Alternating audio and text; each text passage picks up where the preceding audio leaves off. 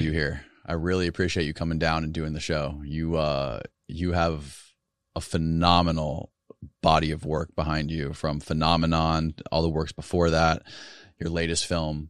Um it, it's totally absolutely mind bending some of the stuff that you do. Uh for people that aren't familiar, I doubt there's any, but for people that don't know or aren't familiar with your work, just give me a brief background on how you got into this subject, filmmaking. How how brief? yeah, we got plenty of time. okay, because I could actually give you a slightly less brief version because it's kind of funny uh, how I got into it all. Um, were you into filmmaking? Were, were you originally uh, just a filmmaker first, and, and, just got into got obsessed with this topic of UFOs and UAPs? Kind of, kind of. So because I can tell just by your work. You, I mean, just your the way you produce your films, the style and everything. I'm a, I'm a big fan of that. In a totally separate bubble of the topic, like if you even separate the UFO topic, which is mm-hmm. fascinating, mm-hmm. the style that you of your films and the way you cut them and the way you shoot them, I, am a huge fan of that. Well, too. thank you. So, so I strive for credibility with the phenomenon because I used to always tell people they're like, "Oh, you got to add the green smoke and the and the you know, the cheesy lights. And I'm like, no, you don't. the story itself, any UFO story is so fascinating, so otherworldly, excuse the, the pun there, but that I would always say if you could add credibility to a fascinating story, like someone coming in contact allegedly with a UFO, then um, that will succeed, you know, because that's the story's already so incredible and already so unbelievable that if you could add that element of credibility to mm. your hmm. production, then that's a winning, uh, you know, recipe. Mm-hmm. And so I developed that very, very early on. I remember having like shouting matches with the two older guys that I was working with. They're like, "You don't know anything about filmmaking, and I'm, we're going to put, you know, you need to add, overproduce, and put cheesy effects in, yeah. and just just stuff that was just makes you want to puke in a bucket. You know mm-hmm. what I mean? Yeah, so, we talked about this before. There's a lot of there's a lot of shows out there on the big networks that they go so far overboard with the graphics, the motion oh graphics, and all that stuff, and the the production of it. And it's just so for people like I don't know for normal people what what it's like, but for people like you and me, it's just you can see right through it. It just makes it. I don't think it does the subject any favors. I, I find it unwatchable mm. when I look at it because if this if the story is not compelling enough to carry itself, and you have to add those so-called bells and whistles or whatever to keep people's attention, then then don't do that story. Right. you know what I mean? Right. But let me back up. Another day is here and you're ready for it. What to wear? Check. Breakfast, lunch, and dinner? Check. Planning for what's next and how to save for it? That's where Bank of America can help. For your financial to-dos, Bank of America has experts ready to help get you closer to your goals. Get started at one of our local financial centers or 24-7 in our mobile banking app. Find a location near you at bankofamerica.com slash talk to us. What would you like the power to do? Mobile banking requires downloading the app and is only available for select devices. Message and data rates may apply. Bank of America and a member FDIC. This episode is brought to you by Snapple. Want to know another Snapple fact? The first hot air balloon passengers were a sheep, a duck, and a rooster. Ridiculous. Check out snapple.com to find ridiculously flavored Snapple near you. Look, Bumble knows you're exhausted by dating. All the must not take yourself too seriously and 6 1 since that matters. And what do I even say other than hey? well, that's why they're introducing an all new Bumble with exciting features to make compatibility easier, starting the chat better, and dating safer. They've changed, so you don't have to. Download the new Bumble now. My father was uh, a mainstream journalist. His name was Charles Fox. He wrote. He, he, lived. We lived on the East Coast. He wrote for Car and Driver magazine in the '60s, and um, he was born in England. And he got multiple sclerosis when when I was born. And so I, as I grew up, I became sort of his his legs, his secretary, his chauffeur, his assistant, and I traveled all around and got to do these really cool stories watching my father perform as a journalist. And it was a lot of hard work. I remember thinking like all the writing for the stories and all the copy editing that goes into it. It was more work than you'd expect when, when it's just words. And so I kind of was exposed to journalism at an early age, more so than I would have been because of my father's condition. and people will be like, "Oh, you're so lucky you get to travel around the world and do all these cool things." I'm like, "You try traveling with a quadriplegic sometime, okay? And see how how hard that is." Wow. you know, because it's basically like, you know, having a, you know, a 200 pound baby trying to make a living. And I'm not referring to my dad as a baby. He was an amazing guy, but I had to take care of all of his needs because he couldn't move. But he would travel and he was incredibly driven and he was hilarious and fun to be around. And, um, so we had a kind of a different relationship, father son relationship very early on because of his dependence on me and my dependence on him. It was a codependency thing, but we got along great and we had a lot of fun. We traveled all around the world and I was driving on the Autobahn when I was like 15, you know, basically doing stuff that I shouldn't have been doing until I was, I remember driving to go see this guy, Dan Gurney, who was a race car driver.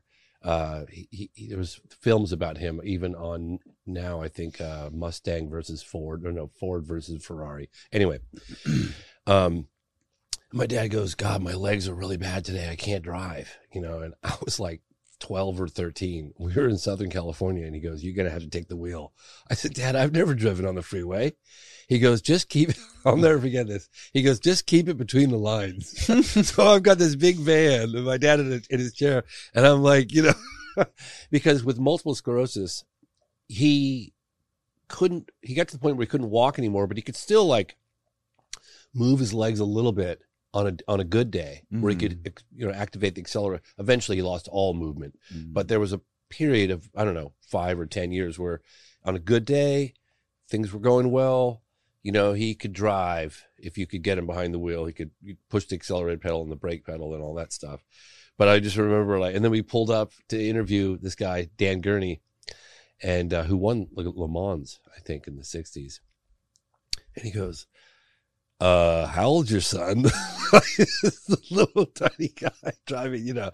So my point is, is that I got to uh, share intimately share my father's career as a journalist very early on because of his his condition, and so I um I remember uh, finding the video camera, like just discovering the video camera, and what a great tool that was for instant playback and communication and documentation of stuff. And it seemed to me a really nice alternative than the, all, the hard work that my father used to have to do with writing stories. I mean, I, I, I was shocked at how much work went into writing an article. Of course, later I realized, you know, once you document things, you got to edit them in the edit room, and that process is very tedious. Mm. But in any case, I picked up a video camera and um, I thought, wow, this is great. I could really get into this, you know, documenting stories. I uh, I did I did some PSAs, public service announcements, just basic editing, and then a very good friend of mine turned me on. And I'll give you guys. I'm not going to give you the super long version of it because I, you know, you guys would, your eyes would glaze over. But uh, uh, it turned me on to UFOs. And he was like, this is back in the 90s when it wasn't really out that much like the early 90s you know and Mhm. and and I- i went to high school with this guy and i remember thinking boy too bad this friendship's over because he's lost his mind. And he was talking about roswell. He goes oh you haven't heard about roswell the ufo that crashed and the recovery? And i just dismissed him as quickly as you could i mean i literally was like what a pity my very dear friend renee i'm going to have to write our friendship off because he's lost his mind and then i was um I was apprenticing at a video production company in Northern California. And I started talking to this guy, Richard Van Sickle, who was running the company. And I had a lot of respect for. I looked up to him a lot. And I said, Yeah, my buddy Renee is starting to believe in UFOs and Roswell. He goes, Oh, yeah, you don't know about that? I was like, No, I don't know. Roswell? I mean, an alien spaceship crashed? He goes, Yeah, you didn't know about that? I was like, No, how am I supposed to know about that? You know? And so I started to look into it and I realized, you know, wow, the military really did put out an official statement that this happened. And then I went to a couple conferences and I met some ex-military guys that were talking about, you know, gun cam footage of UFOs in the 50s. And I thought, wow, these guys are really credible. Maybe there's something to this. And I was just kind of, kind of interested. And so I was like, I got my video camera. I'm going to make a documentary on UFOs. And, and, um, my father was horrified. I mean, he was like, son, please come back. Like, what happened? What did I do wrong? You know? And he was begging me. He said literally, I'll never forget it. He goes, It's a dead end street, son. There's nothing to it. It's going nowhere. Don't waste your life. And I thought, my father's been so supportive of so many things for so long. He used to say to me when I was a kid, I don't care if you want to be a, a garbage man or if you want to be a teacher or Lord, whatever it is that you that makes you happy, that's what I will support always. That's the only thing that matters in life. And yet this, he was so opposed to it. And he had members, because I was born in England, he had members of my family writing letters just saying, please, your father's begging you to reconsider it. Don't waste your life, you know, kind of thing. And I'm like a Taurus, so I'm kind of stubborn. And I thought, well, I'll I'll show him. So I probably worked like ten times harder than I've ever worked in my life, just to kind of show him, you know. And it was hard. Boy, it was really hard. And um, it took me about four and a half years, and I got some incredible interviews. And the the final coup for me was I got to I got the opportunity to do a phone interview with Apollo 14 astronaut Edgar Mitchell, and that really kind of solidified um, the the credibility of the film. It kind of stepped it up a few notches. And I went to Roswell for the 50th anniversary, towards the tail end of production, and I got some some never before seen testimony from uh, alleged army officials that were involved in Roswell. Because like in 1997, that was the tail end of when the people were dying off. You know what I mean? With Right. Roswell, Right. Like it was, it had been 50 years. So the people that were, you know, they were like in their, excuse me, they were in their like uh, 20s. They would have been in their 70s. So 50 years was kind of the last, the, the 50th anniversary of Roswell. You could actually go there and meet a handful of people that were directly involved with the incident. They're all dead now, pretty much. I don't think there's anybody left alive. So anyway, I went there and I and I and I made this film and I ended up selling it to Discovery Channel. And I was so burnt out by the process. I had no idea what it took to make a documentary and how long it took and how much work it took and all the B-roll and the editing and the writing and the researching and my God, you know, it just really kind of caught me off guard. But it was about four and a half years, and I sold it to Discovery Channel, and everyone was kind of shocked, my dad included. And I thought, well, never again am I doing any UFOs. I've, you know, that's this this is this was it. And then, um, and if I'm going on too long, just rem- just tell me because No, you're not. just trying to tell you how I got involved with this whole thing, and I never intended to be where I'm at today, nearly 30 years later, of still producing documentaries on UFOs because never in my wildest dreams did I ever think I'd be that guy, and I never wanted to be that guy. But when the film sold to Discovery, everyone was shocked, myself included, and doors started to open. Like, oh, here's an independent guy who treated the subject matter seriously, who didn't ridicule and add green smoke to production. Hey, if you want to meet with anyone, meet with this guy. And so suddenly doors started open. I was invited to Russia. And I thought, gosh, um, I can't not go to Russia and meet with like Pavel Popovich, cosmonaut. I went to Star City. I got to meet with generals. This is the 90s. And, you know, uh, okay, well, I guess I'm going to do another film on UFOs. How could I not? Like, I mean, these doors were opening. And so I worked another, and, and raising the money was always incredibly challenging. Oh my God. And I learned how to operate cameras and how to edit and how to do the sound, all those things completely on my own because I couldn't possibly afford to pay somebody else to do any of it. Mm. And so, even though I sold my film to Discovery, I didn't make. I would have made more flipping burgers at the end of the day. and you know what I mean? So anyway, so then I I made another film called Out of the Blue, and it was it was really funny. When do you know a film is done? You know, and and it's it's it's a tough moment to when do you actually realize, hey, this film is is done? Because I never really feel satisfied with any work I ever do. It always feels like I can make it better. Mhm.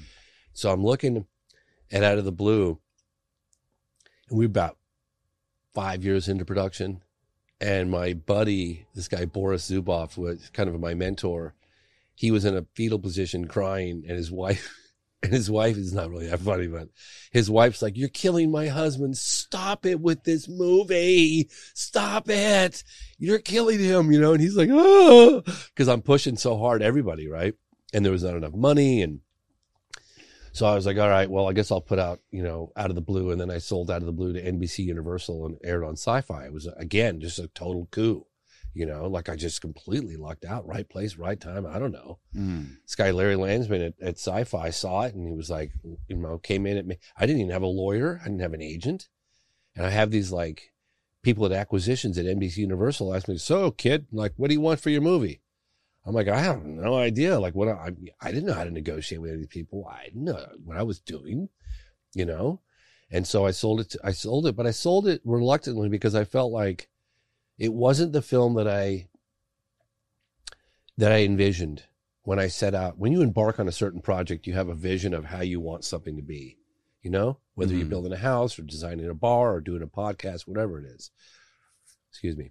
And, um, it didn't, it never materialized.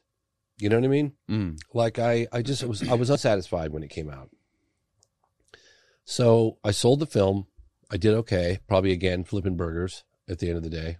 If you tallied up all the hours, and uh, and about mm, about three years after the film came out, I got a letter from NBC, NBC Universal, and they said they're not going to renew the broadcast option. So guess what?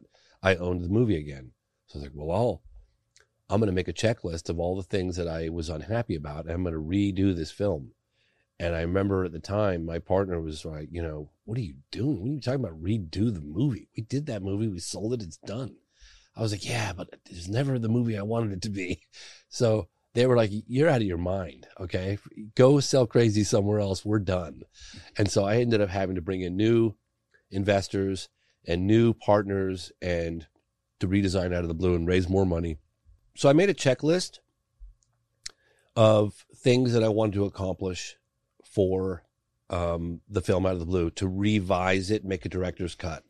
And that was about 10 people long. And the ninth one, one was like I wanted to get more direct eyewitness accounts of the Rendlesham Forest case back in December of 1980 that happened in England at a joint U.S. British air base that housed nuclear weapons that had a UFO land. It's a Right. fascinating case. You can look it up, Bentwaters, Rendlesham Forest. And then um, there was a very, very compelling close encounter, like a mass sighting that happened in 1997 in March in Arizona. And it's commonly referred to as the Phoenix Lights. If you talk to witnesses, Yes. they say, don't call it the Phoenix Lights, call it the massive, you know, UFO flyover because the object was not lights. It was a massive boomerang shaped object that was from one to two miles across. And that's something that you wanted to include in that film? Well, I investigated the case and I did include it in the film, but in in uh, I think it was like June. The, the sighting happened on March 13th, 1997, and then in I think it was June there was mounting pressure from the people, from witnesses. It got like a, a national story, and the governor of Arizona, the then governor of Arizona, Fife Symington, was like, you know, we're going to get to the bottom of it. We're going to find out what it was. I'm contacting the local Luke Air Force Base and the you know Pentagon, blah blah blah. Isn't that the guy? Is that the guy who like walked out of the press, press conference dressed like an alien yeah. or So something? a couple of, so a couple of hours later, he has one of his aides, and I was investigating this case when this was all going down. You know, I was into production on it's either 50 years or out of the blue, probably out of the blue. But in any case, I was in in deep investigating this case, and that little so so Fife Symington, the governor, then governor, was like, "We're going to get to the bottom of it," and he was serious, like he really was. You can look at the press conference; it's in out of the blue, or and and um, a couple hours later, he has this unscheduled press conference, and he has one of his aides dressed up in an alien suit and makes a joke out of the whole thing. And I tell you, man, the witnesses that all the witnesses that I were talking to, they were f- pissed. They were like, "I put you in office, you know, Mhm. we're your constituents. How dare you like make fun of us like that? What's wrong? You know." And it was, it was this object was witnessed by a lot of people because everybody was out under the night sky trying to get a glimpse of the Hale-Bopp comet at the time. So, and this object flew from the north all the way across to the south of the entire state of Arizona. It's a fascinating case. Mm. Anyway, my goal was to get Fife Symington on camera and find out, you know, why the hell he did what he did. Right. So, and this all takes many, you know, years to do all this stuff. And so, to my complete uh, astonishment or shock, um, I got nine out of the 10 objectives done for that film, including an interview with Governor Fife Symington. He was no longer governor at the time, but I got an interview with the governor, Fife. Nobody ever got an interview with Fife, right? So I'm driving down. I'll never forget it. I had my one of my partners, and he go, he's he's like, uh, "Well, what's Fife going to say?" I said, "Who cares what he's going to say? You know, we got the former governor of Arizona willing to meet with us, like you know." So on the way down to meet to meet with him in San, in Santa Barbara, he was like, "Well, I, I have a house in Arizona, but I also live in in, in Santa Barbara. If you want to come down and and and uh, meet me in Santa Barbara, say that that'll be a little easier for me." So sure, I'll, I'll meet with you. So on the way down to meet with the former governor of Arizona, Fife Symington, I uh, pulled the car over the side of the road, got out my pocket tape recorder, and I contacted one of the witnesses, this woman, Stacy Rhodes, who literally was driving on Interstate 10 with her daughter, Emily. And they got out of their car and they said there were all the cars stopped on both sides. And it was like maybe seven o'clock in the evening, 637, something like this. And she said that every car on Interstate 10 between Phoenix and Tucson were stopped and they got out of their car and this massive boomerang shaped thing like Mhm. this, like a big chevron floating like a city super slowly. We were just sitting there just looking at it as it floated right over, huge, like a mile. She goes, if I, excuse me, if she goes, if I held up an opened up newspaper like this directly over my head, I could not have blocked out this craft. That's how big it was. Okay. And a lot of people saw it. I mean, I interviewed people all across the state of Arizona that saw this thing. So in any case, I pull over. I was like, "You're not going to believe," and she was furious at the stunt that the governor had pulled. So uh, I was like, "You're not going to believe who I'm going to go meet with right now." She's like, "Who?" Take a guess. She couldn't. I said, "Governor Fife Symington. Is there anything you'd like to say to him?" She's like, "You're damn right I would." Like I said, "Well, hold on. Let me get my tape recorder out." And so I pressed record and and I recorded her statement, and it was directed directly at the governor.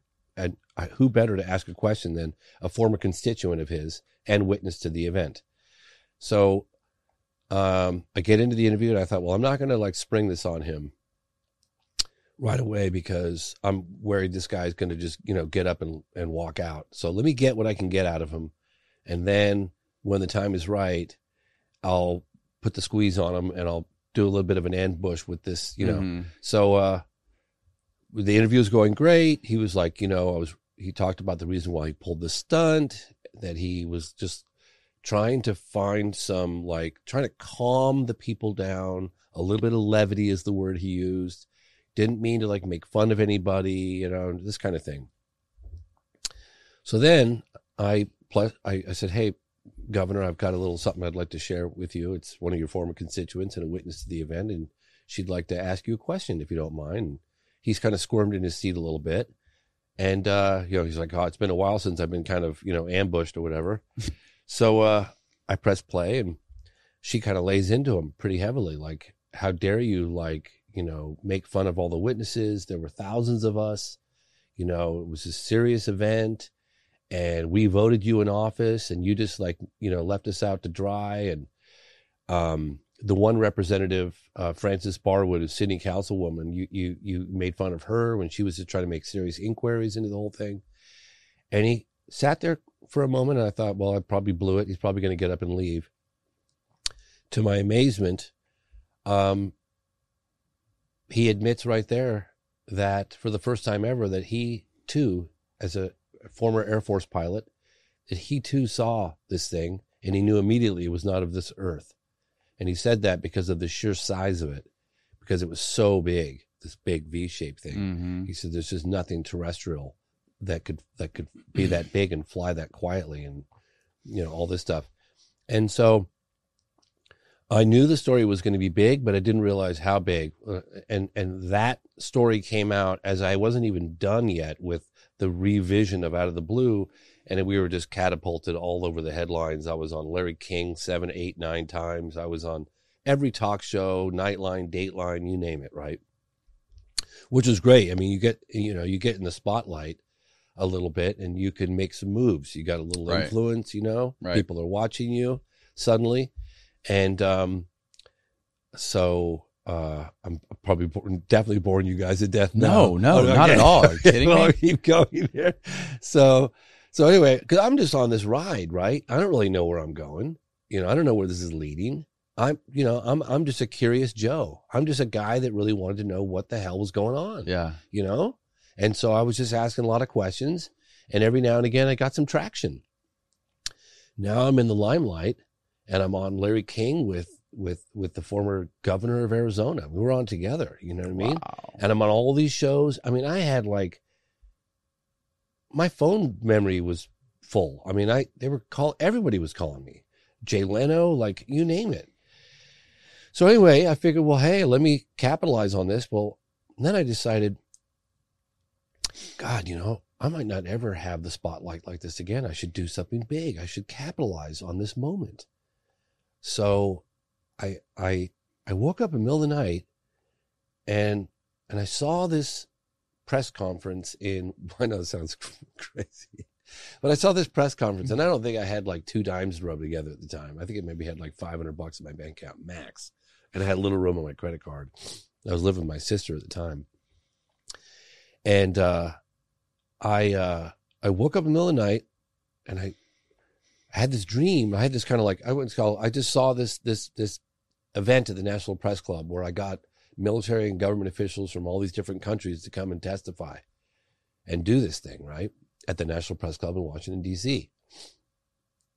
Well, I had the attention of a lot of the media at that point. I had their numbers in my pockets and I, I, uh, I think I called my contact at Larry King and I said, Hey, I'm thinking about doing this event.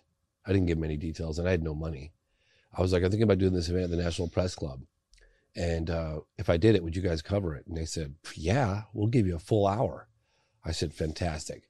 So then I contacted this woman, Leslie Kean, who helped break the story of the uh, New York Times article Right. in 2017 that- Right. that, catapulted this whole phenomenon on the front page of the New York Times. And that was like the, the secret Pentagon program. So I contacted Leslie. This is way years ago.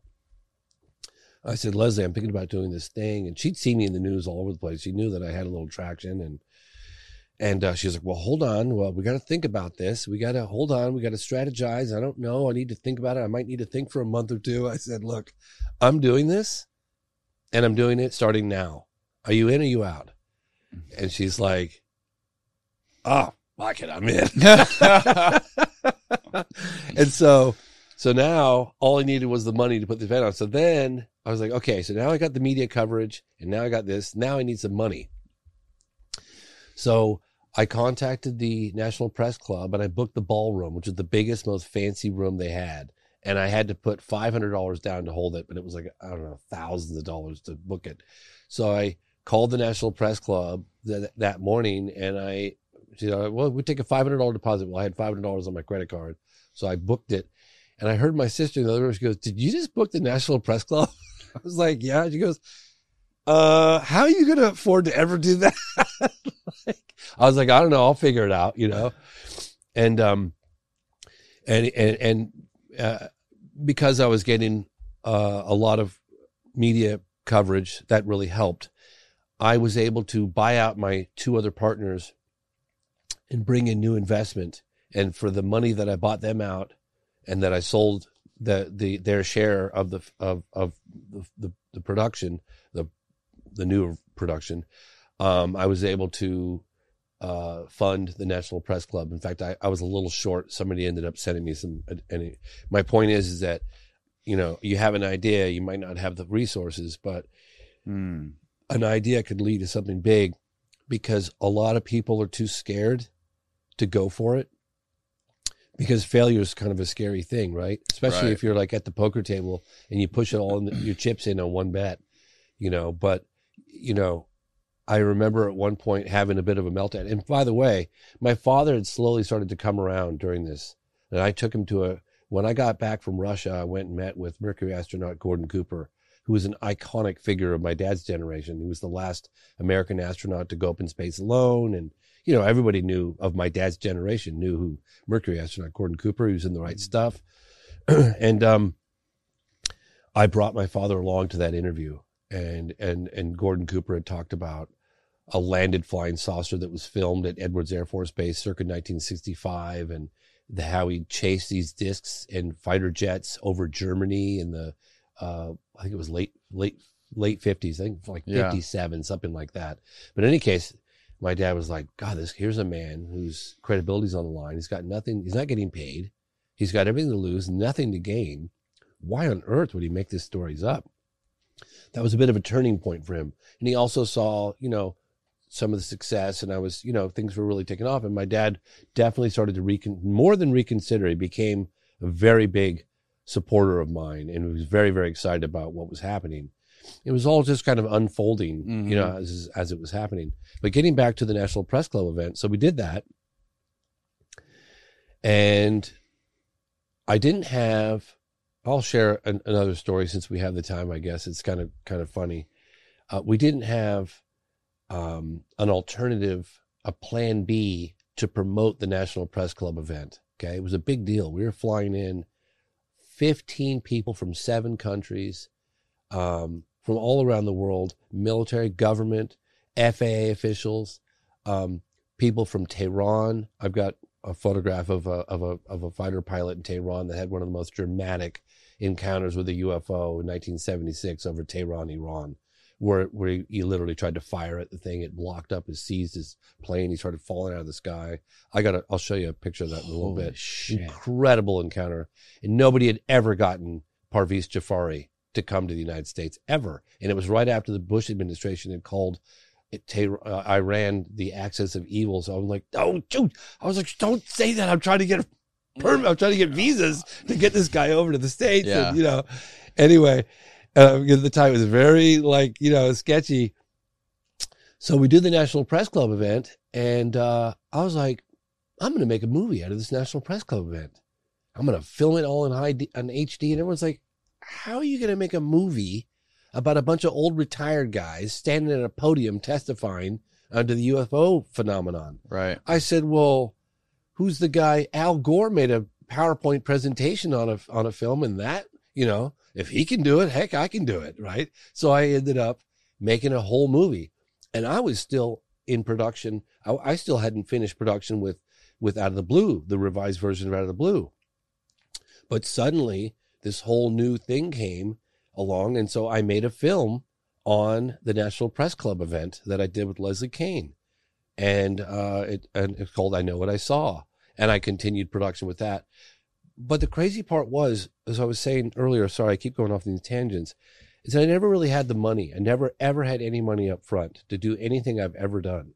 I always kind of found the money because I really believe, and I've lived it. People will see and be inspired by your, you're going for it, right? Mm-hmm. And it's a scary thing to go for it. It really is because at you know, you're shouldering this project. You don't know the ultimate outcome. You don't know witnesses you're going to get to come forward or not come forward. You don't know where your next like check's going to come from, Right. you know. But people will be inspired, particularly when I had some traction in the media. That really helped. And they'll be inclined to want to help you and support you. And so there was this upswell of support coming from this. I had one guy, I never even met him. Bless his heart. I just was, I just went to thank him the other day. I found out he passed. His name was Joe Bellotti. Never met the guy. He goes, I love what you're doing. He sent me a check for 20 grand. That was like a million dollars to me. I mean, I did so much with that money. Yeah. And I contacted him recently. I was like, I'd lost contact with him and I reached out and I, his daughter goes like, yeah, Joe Bellotti, unfortunately, you know, he passed a couple years. I was like, oh my God, I never really got to. Anyway, my point is, Whoa, man. So that- crazy. yeah. So then I did, uh, and, and I could go on till I'm blue in the face. how many times you know people come out of the woodwork to help out and support what you're doing? Some anonymously, some not. But but then I did. I I know what I saw, and I sold. I know what I saw to A and E. It was all rather precarious, and, and you know you're you got a gritty do-it-yourself production. Things have changed in the in the last decade and a half a lot, but I remember finishing the movie, and it was a pretty good movie. I narrated it. It the first time I went out from broke out from Peter Coyote, and it was a good film. And Tom DeLonge was helping a little bit with the sound. I, I recorded some sound in his studio in San Diego, and um, you know, at the end of a production, you're pretty broke, and then you got deliverables, and deliverables at that time were a nightmare. You had to like you had to produce standard def, high def version, short version, long version, uh, audio stems this side, that side, independent, uh, textless version, texted version. Oh my god! And I had to do it on digi beta tapes. Digi beta tapes. I was like, what the hell am I doing these on digi beta tapes? You guys are going to digitize this stuff anyway. It's Right. already digitized. Like, what are you doing? And it was like the last year or two that they did that stupid process. It was a nightmare and it cost so much money every time. And I kept failing the delivery process. You mean your black levels have to be a certain th- this, and they were very. The A&E had very high standards of like deliverables, and it was like, you know, super expensive process to do these digi beta tapes and everything. So I failed the first two attempts, and then my financial backer said, "We're not putting another penny into this movie." It's like, "We have a sale right now for half a million dollars on the line. Right now, you mean to tell me you're not going to put another dime into this thing?" My really good friend had just died, left me with his fancy BMW, so I pawned that car to pay for the last round. And I literally contacted the guys at acquisitions department at A and E, and I was at the end of my rope. I had nothing to lose, and I was pretty much arguing with them. Right? I was like, "Look, man, this is not a high def, you know, production on the beauty of the Grand Canyon. What the hell is wrong with you guys? Like, it's never going to be. It's a gritty, do-it-yourself." documentary but look at the content and it was shot over like a long period of time and i got archival footage and there's different frame rates and who cares like and then, and i was like oh god maybe i went a little far with this guy i was like oh god i was like kind of silent on the phone i was like i got half million dollars and i was so broke and he goes yeah yeah yeah you got a point you got a point I- okay, I tell you what, I'll let these three things go, which I could have never fixed. I need you to do this, this, and this. And if you do that, we got a deal. So I went back to the drawing board and I went into the uh, the production facility that was making the tapes, and I sat there with them. And they were like, you know, our clients don't usually sit and look over our shoulders and look at the black levels and the this and the that. And I said, look, buddy, I can't afford to do this one more time. This is it. So I need to get this right. And so they made an exception, and I looked over, you know, send the tapes off. I mean, it was like 15 grand or something. Send the tapes off back east. and I barely made the, uh, the FedEx. Uh, it was so precarious. Oh my God. People had no idea. so precarious. What was I, the biggest difference between? so anyway, so, so I was the last one I'll finish. Yeah. So the next morning or two mornings later, I get a phone call. I was driving my car. I get, I look down, it's 212. I was like, oh God, that's A&E. I pulled my car over. Mr. Fox, how you doing? This is so-and-so with acquisitions. I was like, well, I don't really know how I'm doing. Why don't you tell me? He goes, you passed.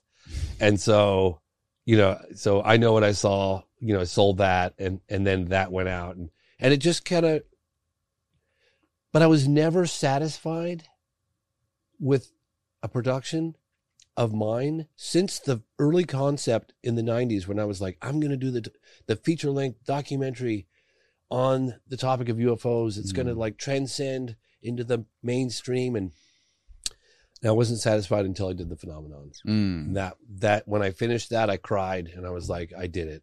I, I it took me like, you know, years and years, but I did it. Excuse me. I, So you released the phenomenon in 2020, right?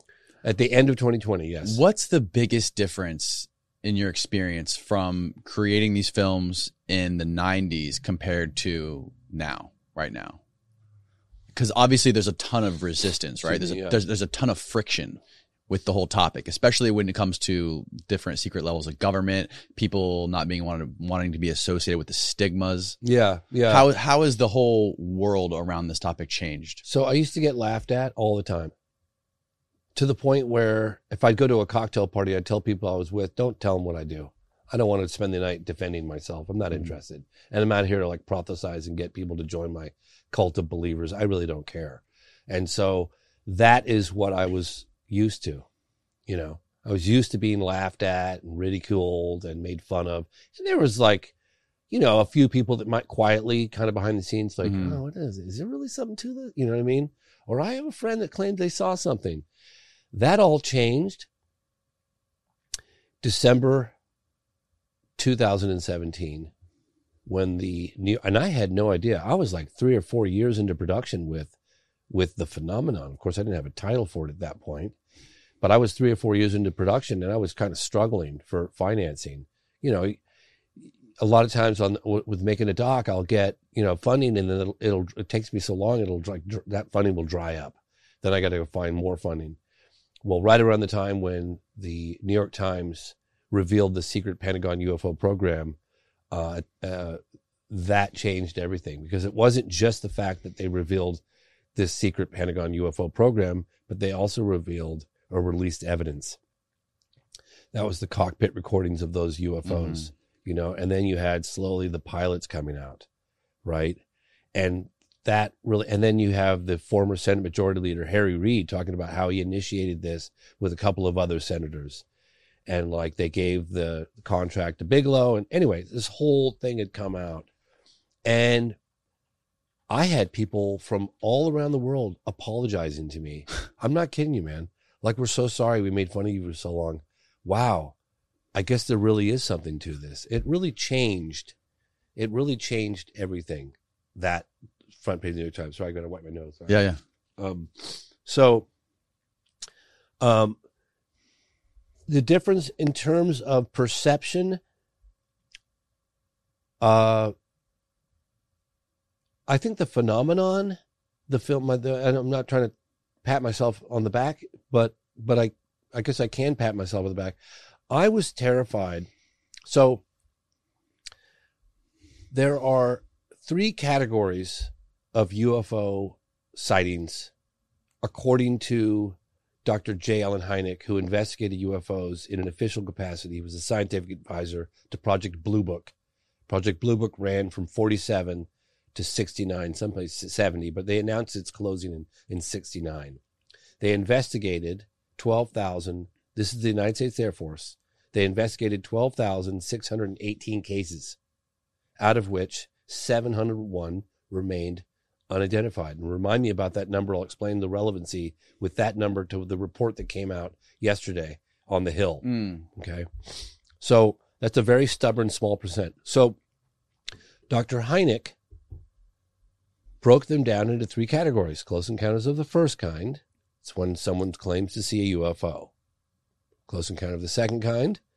They see a UFO, and somehow this UFO interacts with the environment, whether it leaves a burnt mark on the ground or the radiation affects someone's face within certain proximity, burns soil samples, leaves, trees, bushes, whatever. That's close encounter of the second kind. Okay. Close encounter of the third kind is when the witness reports allegedly beings, entities associated with the UFO. That's close encounter of the third kind. So the phenomenon, for the first time in all the films that I'd ever made, dealt with close encounters of the third kind. Alleged beings. And it's very different between objects in the sky and beings on the ground. Yeah. It was a big, big difference, right? Because you can talk about Russia or China all you want, but when you're talking about beings on the ground, that's just a game changer. I'm going to get to the relevance of what the close encounters of the first, second, and third kind. So the all the history I'd done, I did 50 years of denial, which I sold to Discovery. I did out of the blue version one, out of the blue version two. I did I know what I saw. I'd never ever dealt with close encounters of the third kind, where the witness report they report seeing beings associated with the craft. Okay, I felt like a slippery slope, and boy, that's kind of a difficult one to kind of swallow. Yeah. With the phenomenon, I went for it, and honestly, I was terrified because I had high level government and intelligence officers in the film, several of which, including the former Senate Majority Leader Harry Reid, refused to sign a release form until they got to see the movie. Oh. I wow. Don't, I don't blame them. Right. so I got a movie that starts in Alabama in the 50s and it ends in, in Africa of an alleged landing of a UFO, multiple UFOs, and the occupants getting out in broad daylight with 100 witnesses and interacting telepathically with these witnesses. That's just nuts, right? I mean, come on. Like, I thought the Harry Reids and the Podestas and all the other intelligence people that are in my movie, the New York Times, like take us out of the movie. I was I was terrified. Mm-hmm. Nobody had ever done uh, with a mainstream reporting with all that, and dealt with alleged close encounters of the third kind. That's just such a game changer because you can no longer like talk about whether it's Russia or whether it's a drone or whether we're talking beings. Right. And these beings look very different than a human, right? In fact, if you want, I've got some illustrations I could yeah, no, we'll you- definitely get into but, that. But anyway, my point is, is that uh, that was the first film, The Phenomenon, where I I broke through to a much broader mainstream audience, and not only that, but we dealt with, we reported on very compelling close encounters of the third kind. Yeah, the stigma when you talk about the stigma associated with just UFO sightings or encounters of the first and the second kind, Right. I, it's definitely been largely erased by the New York Times article. For but sure. There's obviously still a lot of it when it comes to actual creatures or beings being reported. Um, to you, what actually before we get into that, Yeah. let's talk about the The hill. the, the the hill yeah the Mhm. latest news that just came out yesterday regarding the hill and i also want to ask about um what you know about the new bill that was passed to protect whistleblowers it's to maybe you can find it it's a it's a the we'll talk about that after but it's the a new bill that was passed to protect whistleblowers of private organizations that are working on um, some of these secret programs for example in lockheed martin or raytheon whatever it might be they they've been talking about uh, basically giving people immunity that can come forward and share government secrets without fear of prosecution Mm. because a violation of National Security Act, I think it is. But backing up for a moment. So I read the article that came out, I think it was yesterday in the Hill Mhm. Vice. Um, and I thought I interpreted it fairly well. But then I reached out to Lou Elizondo, who ran the AATIP program at the Pentagon, just to be sure, because we go back, we, we text things back and forth, and I share stuff with him and vice versa. So he was, for people who don't know who he is, he was the So head of the AATIP program. So it was Advanced Aerospace Right. Threat Identification Program. It was the uh, the program at the Pentagon, the secret UFO program that ended up on the front page of the New York Times. And you see all the little UFOs that came out with it. So, so let me read you the text that he sent me Yeah. um, because, and I'll explain this. Okay, for the first time in recent history, our Congress is focusing on UFOs in a non prosaic manner, meaning if it turns out that a particular incident, a product of man made process or technology, then the UAP JPO, I have to look up what the JPO is, will not continue to study it. Only those phenomena that fall outside the category and are truly anomalous will be focused. So basically, what he's saying is you got a select committee, right? And they're saying, I talked earlier about the 701 cases that ended up in the unidentified category that were investigated from the Air Force Right. out of 12,618. Yeah. So that's that very stubborn small percentage of cases. So what the select committee is saying, we're only going to look at stuff that's non-human. All the other stuff we have no interest in investigating. So by them saying that, they're admitting that a small percentage of UFO, we're not trying to find out if all UFOs are of extraterrestrial origin, right? It's are any, are any of them, because it only takes one or two, right? So they're saying we're only interested in that core 10 or 15% of truly unidentifiable cases like the non-human Right. cases. So it's basically them saying, without directly saying, that a small percentage of UFOs are not of earthly origin or Mm. not of human, Right. You know, are, are not man-made. And they changed it to where they they talk. They're now talking about being transmedium to Yes. where they're like they're they're uh, aerospace and submersible Yeah, they can go crafts. They can, they can operate in outer space. They can op- operate in the atmosphere, and they can operate underwater, and they can do all three simultaneously. Yeah, and this is new. This is something that the the, the the commander David Fravor was talking about. The thing was hovering about. There's videos of the crafts that are hovering above the water and then disappearing into the ocean, and that's something that hasn't really. That I don't think the New York Times article talked much about the underwater aspect of it, but the underwater aspect of it to me is fascinating. Unbelievable. I mean, look, I went and I got to interview Fravor. I got to meet a lot of people you know, for the phenomenon. And the videos that have been released are pretty impressive. But the videos that I'm told that people have seen that I've spoken to that have not been released are just like, you know, more in focus. They exhibit, they'll exhibit a, like a flight characteristic. Like, for instance, there's one out right now called the Go Fast. Mm. According to people that I've talked to, you see the Go Fast, and the guy like trying to he's trying to get his his uh, radar on it. he goes, "I got him! I got him!" And he finally gets it as it's screaming across the top of the ocean. Right. Right, the Go Fast. You can look up Go Fast, but apparently that that video is much longer, and then it does a ninety degree angle turn and then shoots off the screen. So there's there's that the the the, the famous tic tac that David Fravor had talked about, where it's like stationary and the jet's flying towards it, and then it shoots off to one side. hmm Um, that was in 2004, uh, the Nimitz UFO encounter. hmm That apparently, according to David Fravor and others, there's a much higher resolution version of that one. Somehow that has not been released. There's uh, stuff that underwater. I mean, I've I just heard some incredible stories. In fact, I've been hearing incredible stories for decades about video and photographic evidence that has yet to see the light of day. And and when I got to meet with the guy who spearheaded the AATIP program, who was former Senate Majority Leader Harry Reid, which I had to pinch myself that I was in the same room with the guy. Um, he confirmed on camera, which was a very, very big gotcha moment in in in the phenomenon, where he says, "I said, wait a minute, are you suggesting that the there's a lot of ev- there's evidence that hasn't been released to the public?" And he says, I, "I'm telling you that most of the evidence has yet to see the light of day."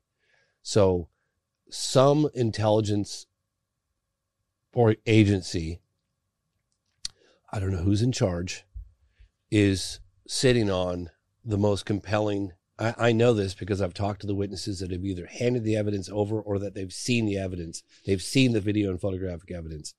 So, one of my objectives uh, moving forward is is locating that footage and locating who has the authority to release it, because uh, that would be it's one thing to talk about you know, the reality of the phenomenon it's another to start you know they've got all the sensors for them to start you know releasing it into the general public Right. Another thing is uh, Al Puthoff, who was the head of, I think, what was he? The he was the senior advisor of AATIP, which was at Bigelow Aerospace. Mm. The guy Al Puthoff, older guy. yeah um, he talks about uh, the same thing, except that the pro the what happens is a lot of this technology, a lot of this information that's being held is in the hands of private agencies.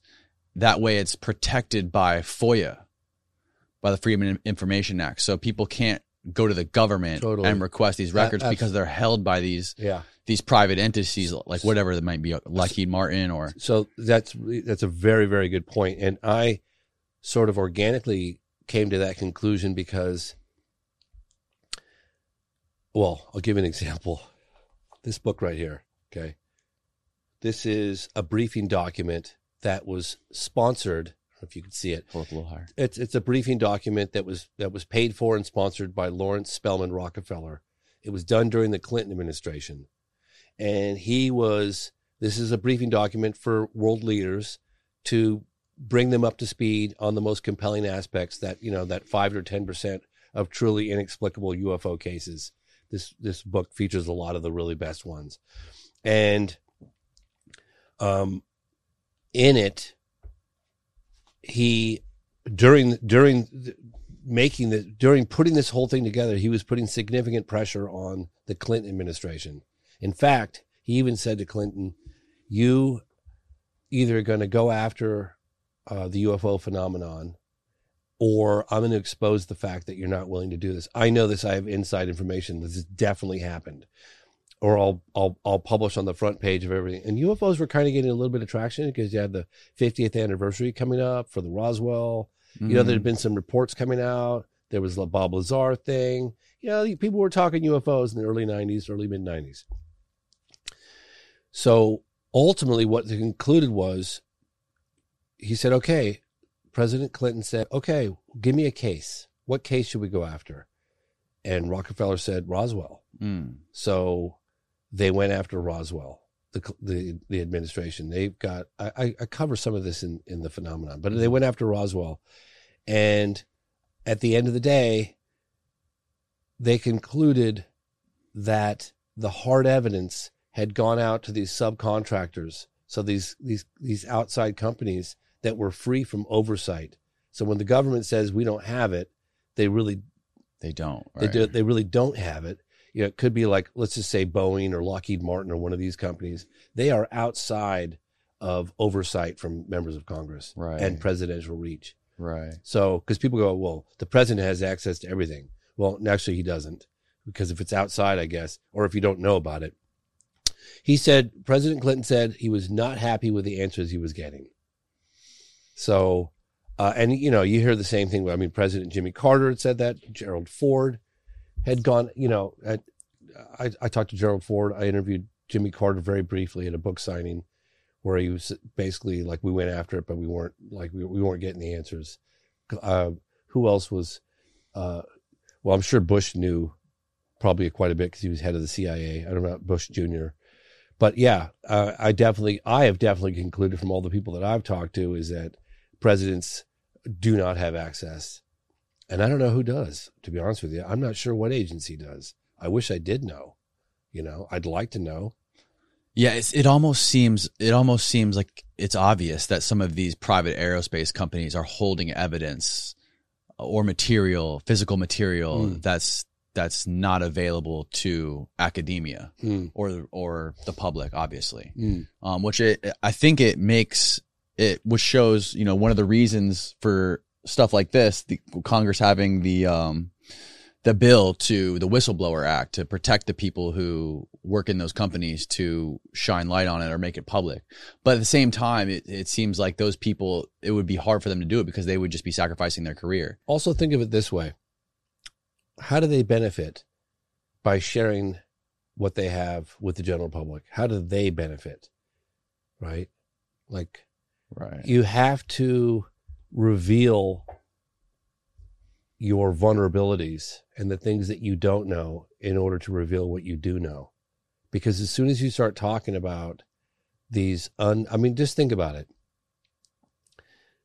If the president of the United States tomorrow said, you know, my fellow Americans, it's been brought to my attention that we have structured craft of unknown origin uh, whizzing around with impunity in our airspace. Um, we don't know. They fly rings around our fastest jets. They exhibit a technology that's light years advanced from what we have. We don't know who they are, where they come from, or what they want. Thank you and good night. I mean, that's honestly what I believe. I believe that they know that the phenomenon's real. I believe they have hardware and bodies. Mm-hmm. But does that mean they have all the answers? Does that mean that they understand whatever the agenda could be of whoever these people are? Right. Uh, that we know where they come from? Are they interdimensional? Do they live under the ocean? Are they interplanetary? Are they time travelers? Are they all the above? I have no idea. Mm-hmm. Do they know? I mean, they got more answers than we do, but they might not have a whole lot more. So they might be opening up a can of worms. There are people right now fearful of what the level of transparency, and don't get me wrong, what's been happening since 2017 is unprecedented. It really is. But remember, somebody forced the government's hand. The former intelligence guy, Christopher Mellon, Mm-hmm. Who's friends with Lou Elizondo, who ran the AATIP program, Mm-hmm. they walked those tapes out of the Pentagon. Granted, they found a loophole that they didn't necessarily like violate the law. They took advantage of that loophole, but they kind of like bend the rules a little bit, right? Those tapes came out of the Pentagon and they went onto the front page of the New York Times. That was kind of forcing the government's hand. They can't put the genie back in the bottle. So there are people that want this out, and there are other people that do not want this out. And they don't want it out for fear of like, A, they've been lying to us all these years, but B, it exposes their vulnerabilities. It exposes our vulnerabilities. Mm. Just imagine for a moment, like I said earlier, if there really were these unknown objects that could just fly rings around our fastest jets. They turn off our nuclear weapons, turn them on, turn them off, mostly turn them off, yeah. right? They whiz off at an unbelievable rate of speed, and we don't know who they are, where they come from, why they're here. Like that's a little unnerving to release to the general public, wouldn't you think? Yeah. I'm not saying that your audience to believe what I'm telling you or not. Just imagine if that's the case. You can kind of see a justification for secrecy, right? Not that you agree with it. I don't agree with it. I don't care how scary it is. I want to know the truth. Right. Let us all know the truth. We're all entitled to it. Let's let's know this.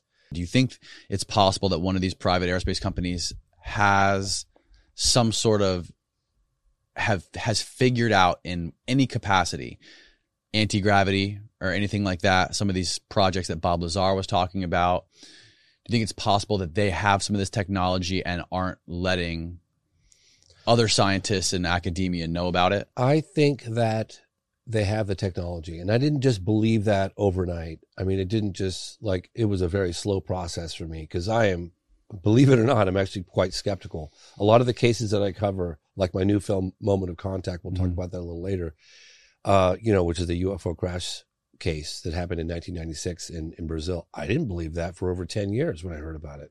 I didn't believe in the Ruwa case, the landing in Africa. Absolutely didn't believe it. Wouldn't even look into it. I was like, there's no way that that happened.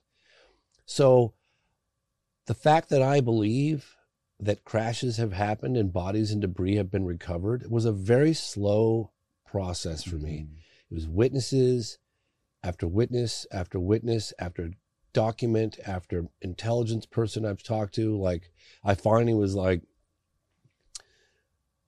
there's more evidence to, to suggest that it happened than it didn't happen. And that clearly went somewhere, right? I've even asked, you know, I jokingly asked, I, I always kind of do it with a smile on my face, but I'll say, all right, hey, you know, to some intelligence guy that I'm talking with. All right, so here we go. All right, here we go. I, I want to know where the bodies are. We'll get that. Let's uh, let's talk about that first, and then we can get over to the debris. Like where where where they hide the bodies? You know, Right, everybody has a good laugh, you know. But it's like, and I think they kind of know that they are being hidden somewhere, but it We- sounds like crazy talk. I know. I we were talking about it last night. The the bodies from Roswell are apparently in the Air Force Base in Florida. yes, and I've also heard California too. Maybe Oh, they go yeah. back and forth. I don't know, but that was in the seventies. Right, right. Yes, yes. Okay. The, the 70s is the story when Jackie Gleason and Nixon went to go see the Air Force Base. Yes. How did that story go? Well, so uh, Because I've heard it before, but nobody seems to know the whole story.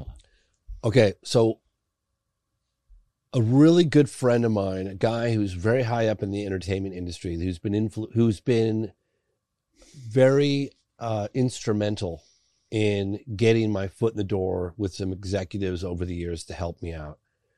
His name's Jeff Sagansky, and one day, quite a while ago, actually, I was doing. I know what I saw. I said, uh, Jeff you're so nice to me. Like, why are you helping me? You're this top executive. You're a gazillionaire. You know, uh, why are you helping me? I'm just this little guy, like this little independent guy. And he goes, uh, you know, James, I was friends with Jackie Gleason, and Jackie Gleason told me one time, Jeff, don't ever believe anyone that tells you that UFOs are not real. I had 100% definitive proof excuse me, whether he saw it or shown it, but he was somewhat nebulous as to exactly what happened. But he said, don't ever believe anything. This events happened. UFOs are real. They're here. It's a fact. So he said he always remembered that uh, encounter with Gleason when he told me that. And when he saw this independent guy and myself just striving to get the word out and, and find out what's going on, he always like offered a helping hand. He was always really helpful. Then I think it was like maybe about two years after Jackie Gleason died, his wife came forward and said that one night he came home in the early 70s from a meeting with Nixon at a Florida military base. Yeah. You know the one. Homestead, yeah. Homestead. Right at the tip of Florida. And that his eyes were wide and his face was white. And he said, I was just shown entities from a crash in New Mexico. Uh, and they're floating in some fluid or something at the Air Force Base. That's what his wife came out. Now, you know, that's probably what Gleason was referring to, I would imagine, when he met with Jeff Sagansky and told him that. I would imagine, right? If he had that level of confirmation, that's what he said to Jeff. He didn't say to Jeff, you know, Nixon showed me the bodies. Right. He just said, I had definitive proof. Like, there's no, don't ever believe anyone tell you otherwise. They're Mhm. absolutely here. It's a fact. That's what he said to Jeff Sagansky. And so when his wife came out with that, um, that's probably what happened. Do you get the feeling that a lot of when the, you talk to a lot of these people that you interview that obviously there's people who worked in the government and worked on some of these top secret programs. Do you get the feeling that they're holding things back, a lot of things back sometimes? Where they're talking to you because obviously there's times where you're talking to people like witnesses who aren't Yeah. tied to anything and they're just talking to you freely. They're just having a conversation with you. Mm-hmm. But then there's people you talk to who are influenced by Yes. organizations and it's it's, it's a different kind of conversation. Yeah, I'll give you an example. This is kind of funny. and I, I, I'm not gonna. I'm not gonna. Is an intelligence person. We're putting together this. this uh, I, he was helping me put together a uh, some language for uh, something I was doing, and he said, "No, no, no, change that. Change that wording." And I said, um, "Okay, why?" There's, it was like I don't know if I said like extraterrestrial or if I said alien or otherworldly. I can't remember exactly how I phrased it. And he said, no, no, no, no, no, no, delete that, change it, make it to this. And I said, okay, sure. Why? He goes, well, they might be living in our, under our oceans. and I was like, uh, okay, can you elaborate a little bit? He's like, no. What? that's what he said. I swear to God. Yeah, that's what he said. I, I hey, I- what, yeah, Where did this guy work? he was an intelligence guy. I'll leave it at that. Okay. He definitely would be in a position to know, certainly, you know. But that's all he said was like, They might be living under the they might be living in our oceans. Yeah, they might be. They didn't say they did or they did or didn't. They say they might. He might but he was so nonchalant about it. He was just like, I'll tell you, I'll tell you, Robert Bigelow. Yes. We talked So- about him last night. Yeah. So um, I did. I know what I saw. Now your audience knows a little bit about my history, Mhm. so you'll have a reference when I tell you this. When I finished, I, I know what I saw. And it was based on that event I did at the National Press Club, which was pretty credible civilian effort at the time. It was like, you know, you have all these retired military and government officials and pilots and FAA officials from seven countries. We had Chile, we had Ta- Iran, France, Belgium, England, um, uh, anyway, uh, Peru. Um, it was incredible. It was incredible uh, listening to these like officials from all these. You know, I was it was it was credible. It was a pretty credible civilian effort to get the stuff out. I the film comes out, and uh, I get an email from which I showed you last night. I get an email from um, Robert Bigelow. He's in aerospace. He's designing these. He's a billionaire. He lives in Nevada, and he has contracts with the United States Air Force dating back God knows how long, decades, where any reports, any pilot reports, things of that nature of UFOs all goes to Robert Bigelow's. You know, he had like a think tank, NIDS, and uh, his organization. It was like, how could this civilian like be getting a contract with the government on UFO? What? You know?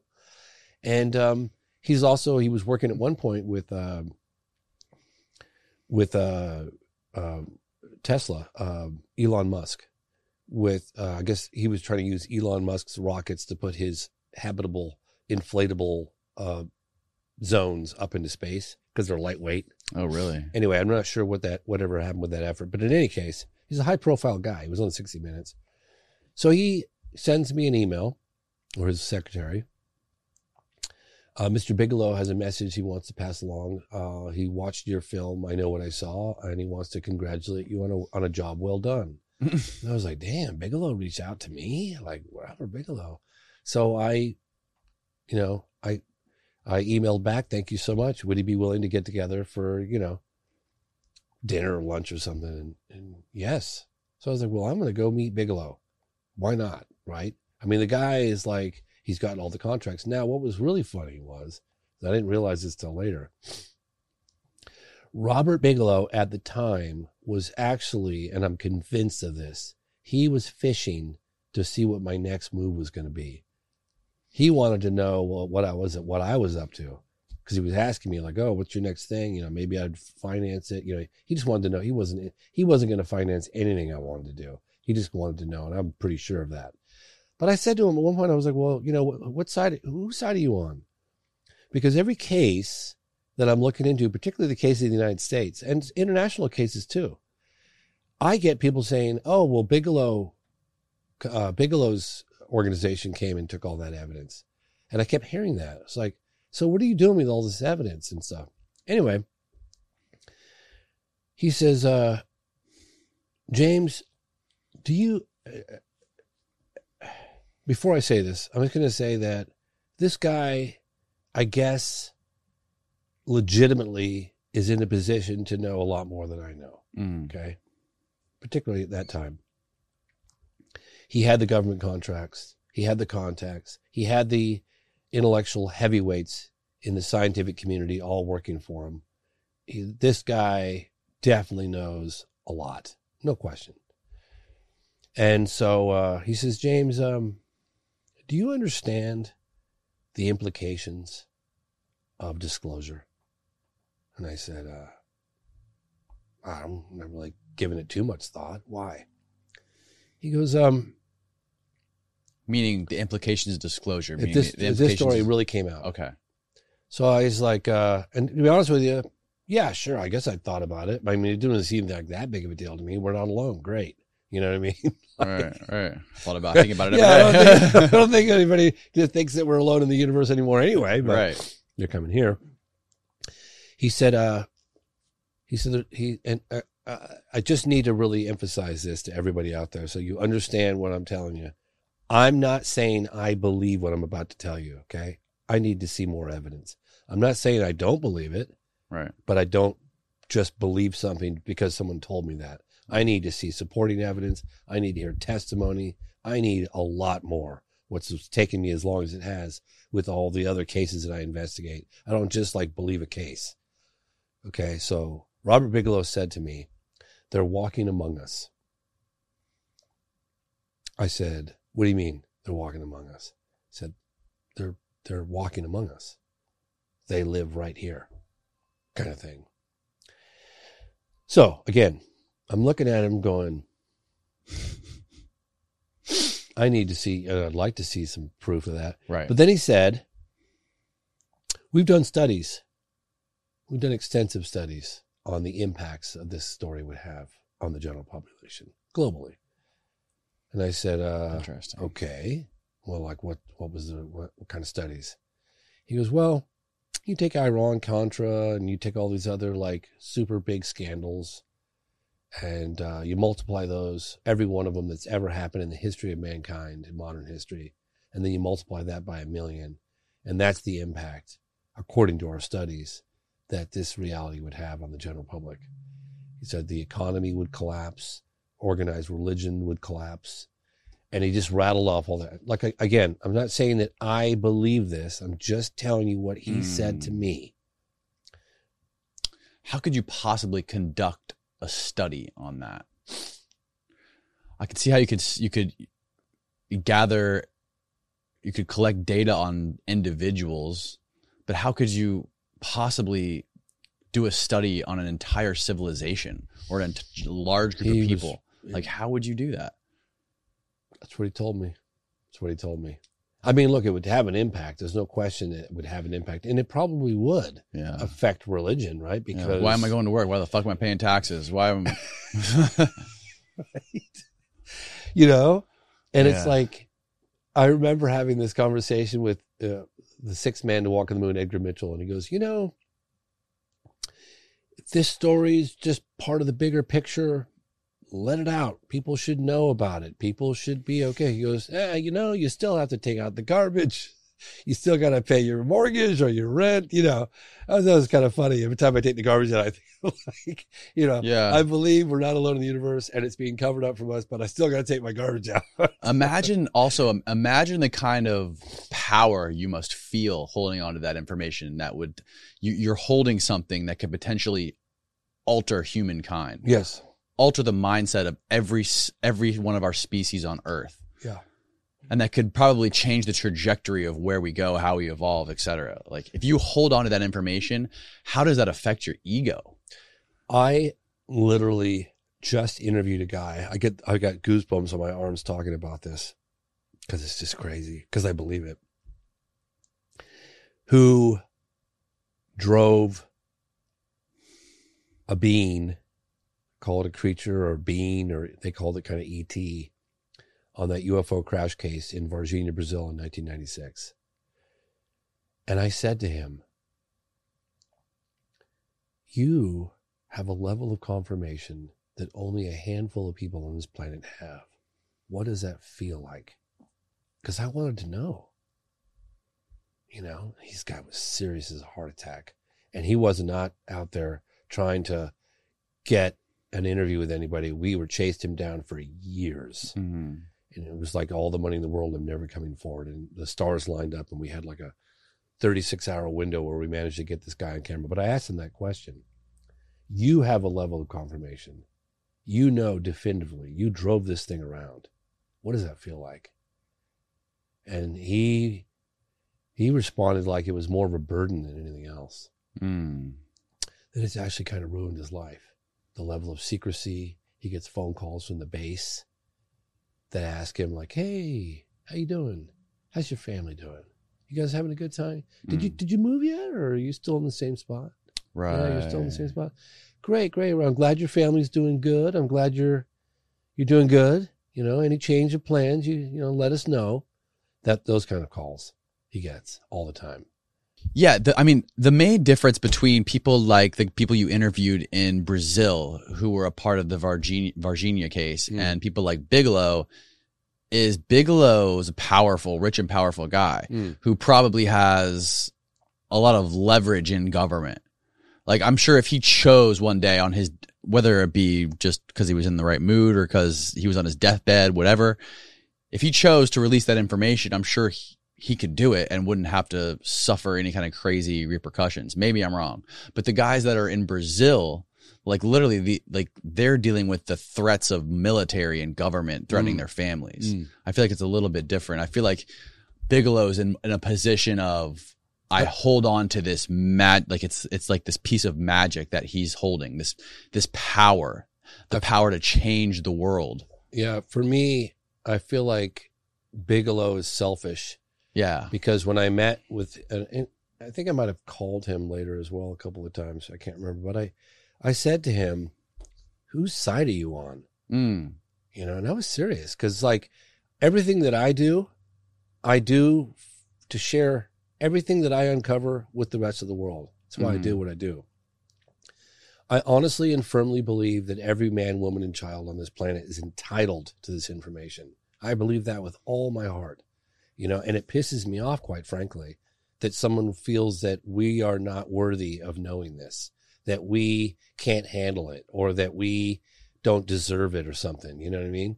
So it's like, uh, when I see someone of his like stature, you know, he's got resources, man. That guy's a billionaire. Mm. You know, I'm like a squirrel trying to get a nut out in this, you know, compared to a guy like that. hmm And then the fact that he's hoarding it all and it's under armed guard in a vault at his house, like, or his whatever, his office, it kind of pisses me off a little bit. I'm like, what, what, wait a minute, what, what, how are you, does he have a, an agreement with the government so he has to do that? Or is he just being like selfish and doesn't want to share the results of, of his, you know, work and investigation with the general public? Because he's like, feels like he's better. I don't know what the hell he's thinking, but I share everything.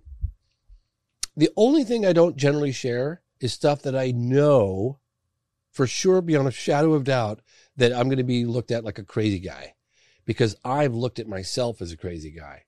You know, I, I can't tell you enough. Like, I'm putting my credibility on the line for this Varginha case. Okay.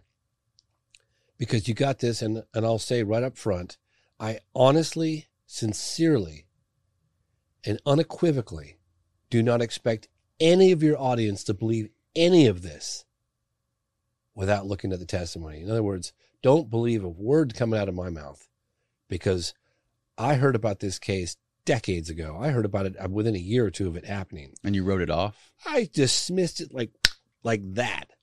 I was like, no way a UFO crashed and the beings survived and we're walking through the town. No way. No way. In fact, I dismissed it for 10 years. Let's see. No, no. I dismissed it in 97. Would, I wouldn't look, I wouldn't look into it for one second. Not one second.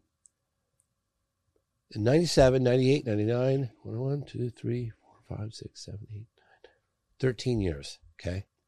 So 2011, I was going to Brazil on a completely another. I was going to give a presentation on one of the films I'd done. Probably, mm-hmm. probably I know what I saw or something.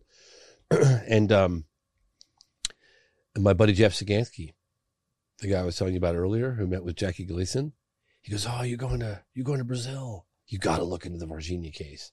And I was like, "You mean the one where the UFO crashed and the aliens survived and they're walking through the town?" I go, "Sure, Jeff. I'll look into that." Click. on my cell phone, and uh, and I had no intention of looking into it. I told him I I, I might have said I would. I, I I'm not looking into that. I'm not wasting my time on that case.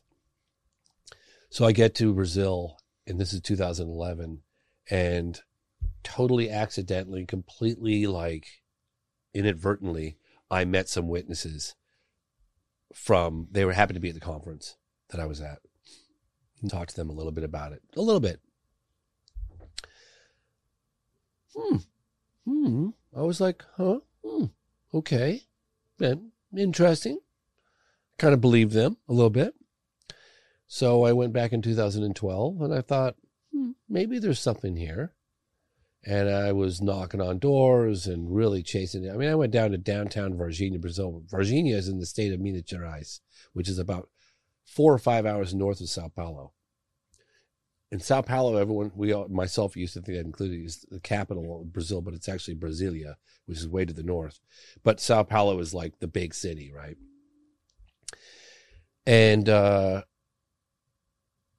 second time around, I was like, wow, hmm, maybe there really is something to this. And then I went a third time, and then I went a fourth time and um, and then ultimately I made the, the, film, and now I'm absolutely beyond a shadow of doubt, fully, completely convinced that a UFO crashed in January of 1996 and that the beings, some of the beings survived and were captured by the authorities and witnessed by civilians in the town of Varginha, Brazil. And the film is complete now? Totally done. And you started working on it how many years ago? Well, well, it started at, like actually making the film. I know you've been researching it for long. researching it for a long time. So if you look at from when I started researching to the completion is probably ten or eleven years. Ten or eleven years. Yeah, but in actual, in, in like in terms of like production, like go there, boots on ground. We're going to do this, but you know all that prep work went into it. Uh, that was just less than a year. Absolutely mind bending film. I, oh, yeah. For full disclosure, I watched it Monday night and it had me completely it, it had me in a chokehold the whole time I was watching it. Like I, I did not look up once. Maybe we should show the trailer before we go Great deeper, idea. deeper into it. Let's, can you pull, can you pull the trailer for it for a uh, moment of contact? This trailer took I think three months to make, maybe a, little, a bit more.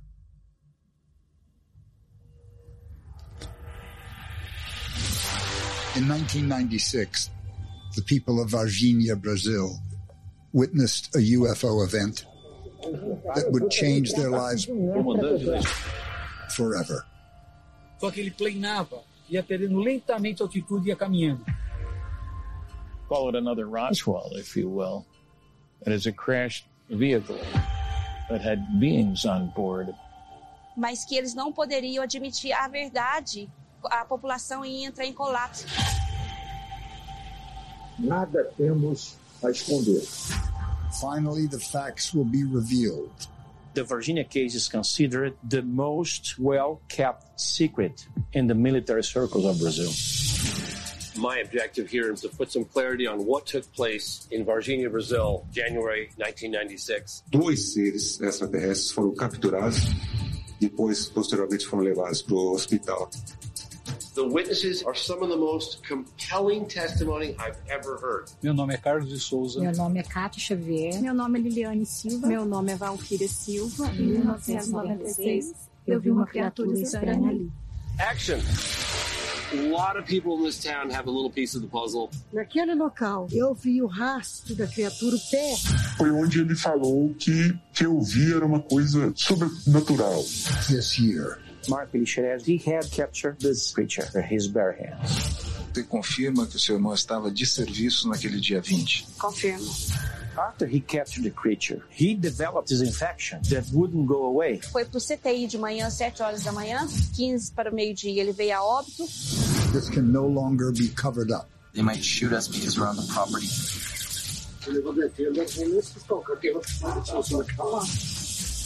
This can't be denied. Bateram na porta. E aí eles falaram pra mim. Ficar quieto. Se qualquer um ia sofrer uma punição muito severa. This was proof We pull this off. It'll be the most compelling testimony revealed. of contact. Aqui, ó. Foi aqui. This is a level of confirmation that only a handful of people on this planet have.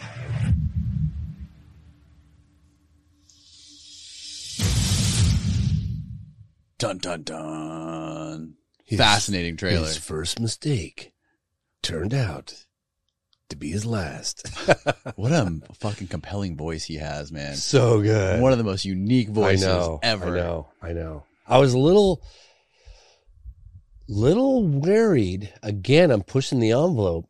Make sure you turn the USB channel down again. It's good. Okay. Yeah, I'm, I'm, I'm, I'm pushing the envelope a little on the uh, comfort level of of those around me because you're dealing with like this. I know how I looked at the case, and I looked at the case when I first heard about it, the Varginha case.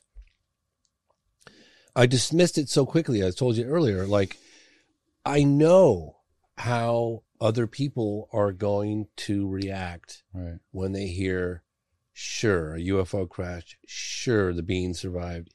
Yeah. You know, I, because that's how I, but I'm literally putting my 30 year reputation on the line for this one, 29 year reputation on the line. Do you know what I mean? Mm-hmm. I stand behind it. I stand behind it, and I really believe, and I think you do as well. Sure, that's got a lot of pizzazz. The trailer is designed to get people to watch the film, but the film delivers. It does. It, Right. it delivers. It delivers. It's not just a bunch of hot air. Not at all. The, the the amount of evidence that you have and the amount of people, civilians and ex-military that you talk to is is astounding. And I don't correct me if I'm wrong. I know the uh, Zimbabwe case is close to this when it comes to the amount of witnesses. But when you have civilian witnesses mixed with military and police witnesses, on top of that, so people handling this creature and seeing it come into their place of work, into the hospital. I don't think there's ever been a case where there's been a being like this with all these witnesses running around a neighborhood or a city. Has there? No, I've never, I've never, I've never. I, I just It the- seems so the- sci-fi. I get the goosebumps talking about it because I challenge anyone out there in the UFO community, anyone, to show me a, a let's say crazier story. Or, it's the most sensational story I've ever heard. And the crazy part about it is that you will believe it. I have one of my most skeptical friends who's watched my career from day one. One of my best friends. He lives in San Diego. And he's been moderately supportive. And he watched the phenomenon. He loved it. He watched this one about a month ago, and I always he's my he's my barometer. Mm. And uh, he called me up and he goes, "Uh, uh, I'm floored." I said, "What?" Do you, he goes, "It's the craziest story I've ever heard in my life," and I actually believe it happened. I think this is the most powerful thing you've ever done, and it's not it's not my story, right? I'm just reporting on it. Right. Uh, but we went out of our way to really, I mean, the, we worked on some of those witnesses for nearly a decade. We identified some of the doctors early on, and they were like, "I will never talk with you. Like this is never going to happen. You might as well just not even." And then one of them, allegedly, the guy that did the X-rays, which for some reason I don't know, there's something about that testimony that really just like for me personally, listening to him, and he goes th- at the end of it, he goes, "Thank you for giving me this opportunity. This has been the heaviest weight on my shoulders for so long. The fact that I have the opportunity, even though I'm doing it anonymously, the fact that I've got and, and everybody that we feature that you're filming from behind, you know, we have their credentials. We have them in uniform. We have all the history of them, all of it, Mm. right? So we verify all of that before they even. And then the fact that we get them to come forward was just a miracle. Quite honestly, just a miracle. Yeah. To you, what was the most compelling piece of evidence or interviews that you did from all the people you talked to in Brazil? Like In- in Brazil? what, yeah. What to you? What was the thing that stood out to you the most? Like, I met with an Air Force brigadier by the name of Jose Carlos Pereira. I have a photograph of him in uniform somewhere. And he said, I'll talk to you about the UFO phenomenon in Brazil gladly. I could talk about this case in 86, UFOs in Brazil, and I could talk about the Colares case, but I don't want to talk about Varginha. I was like, okay, why are you going to talk about Varginha? Don't even bring it up. I was like, Jesus. So, uh, Marco, my my partner Mhm. in, in Brazil, uh, we did the interview. I honored the fact that he didn't want to. I I don't know how I brought it up, uh, but I did, I basically didn't bring it up on camera. Um, at the end of the interview, and I have video and photographic proof that I was with this guy. At the end of the interview, we walked him to his car where he had his driver waiting. And I looked him in the eye and I said, I swear on my life and on my family's life, there is no recording devices anywhere on my body, no cameras rolling. Please, General, like, please tell me, did Varginha happen or not? And Marco and I were just basically just, I mean, we were like, I mean, I'd never begged. I wanted to know so bad. And he looked at Marco and he looked at me. And as he was getting into his car, he opened up the back door and he goes, It happened. And he got in his car, closed the door, and off he drove. So I had, at that early stage, very definitive for me. It's obviously this is a story for you or anybody else listening to what I'm saying.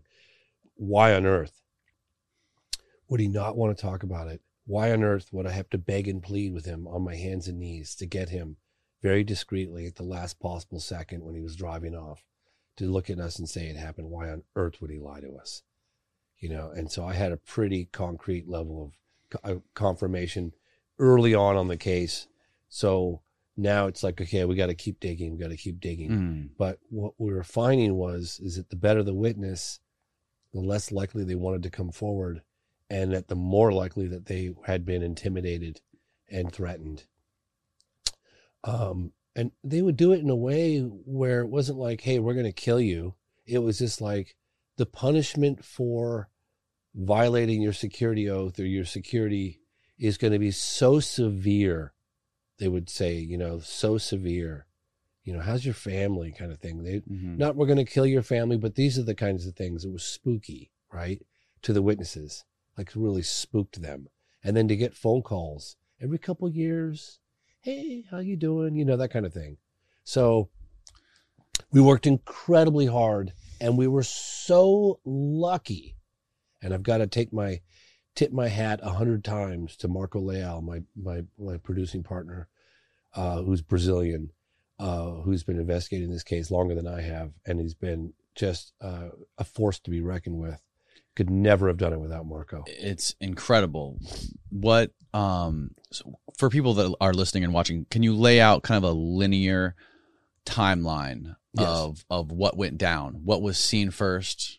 Was it crafts, the crash from the girls to the cop that actually captured the Yeah. being? So, um, in January, uh, probably 12th or 13th of 1996, um, there was a uh, ultralight pilot by the name of Carlos de Souza. And Carlos was driving from Sao Paulo up to a state called um, Minas Gerais. It's a state to the north. And in Minas Gerais is Varginha and a number of surrounding cities. Um, and he was driving on the freeway, and I think it was five o'clock in the morning, five five thirty maybe, and he saw something in the sky that was cigar shaped that didn't look right, and it looked like it was in trouble. And he witnessed it crash. Prior to that, there were two. It was like two thirty in the morning. There were two farmers, which I interviewed both of them as well, that saw the object that looked like it was going to crash, but they didn't see it crash. There was two of them, and it was about two thirty o'clock in the morning for them, and it was a cigar-shaped object, and it had a gash in the side of it, and it had vapor coming out, like a white vapor coming out, according to the witnesses. But they kept kind of expecting it to to impact the ground, but they didn't see it impact the ground because it looked like it was in serious trouble, and it was flying slowly. So then Carlos de Souza, like I said, was up early one morning driving to go meet some ultralight pilot friends of his to go flying, and he saw this object, and then he saw it kind of go down like it was going down, and he jumped off the freeway and he drove up this this farm called uh, Maiolini Farm, and he came upon uh, maybe a football size field of debris and one very large piece of the cigar shaped UFO that was kind of a metallic light that was still intact, but a lot of bits that were not intact. And he jumped out of his car. He ran up and he said there were like these like tinfoil type pieces. He wasn't thinking extraterrestrial. He thought it was a government thing. He didn't know what it was. He thought there were some people that were in trouble. Yeah, he thought there was people in trouble. He wanted to help them. He never, ever, ever did he think alien. Not one time. Not till after what I'm about to tell you. So then, I don't want to give too much away, but he he held one of the pieces and he said it was light as a feather, very similar to what the description of the people at Roswell, where he could take it and and crumple it up, and then it would rebound and and reshape itself. But he said it was light, like just so light you could barely feel it in your hands. He was looking at it, going, "The hell is this?" And then all of a sudden, these military trucks start rolling in. They take guns out and they threaten him, and and um, uh, he gets in his you know gets in his car and they force him to leave, and it was all rather terrifying for him. And he off he goes, and he was collecting himself. I don't know, half an hour down the road at a gas station. Went in to get a coffee, and uh, that's when he had a visit from these men. They basically like knew his name and knew everything about him and warned him of keeping his mouth shut. This was right after? It's Pretty much right after, yeah. I think within an hour, half an hour, something like this. And couple months after the incident, he met with a famous UFO researcher by the name of Claudio Covo, and he gave one brief on camera statement, and then he vanished for 26 years. Well, Marco and and and his associates were because I kept saying ten years ago I was like, we got to find the crash, we got to find Carlos, like we got to find the guy, but he was just vanished. Mm. I think it took us like eight years and we found him. Marco found him. Anyway, we got him. Then, uh, so then roughly, let's see, it would have been uh, the morning of, of January 13th. So the afternoon of January 20th, you've got uh, all sorts of reports of unusual activity in the town of Varginha. You're getting reports of weird, strange creatures. Uh, nobody said ET. It was like, what the hell are these creatures? Um, the Couple fire department was called. after. Uh, it was five days. Wow. About five days, yeah. And the distance, I think the distance between the crash and the sighting in the town of Varginha is somewhere in the realm of 12 to 15 miles. Whoa. Something like that. And so uh, you're getting these reports. Uh, the most compelling reports came from civilian reports, came from three girls. It was uh, Katya, Liliani, and uh, Valkyria. And Valkyria and Liliani are two sisters. And then Katya was a little older. She's 21, and it was like 14 and 16. And they were uh, going through a little field on the outskirts of town, but in the town.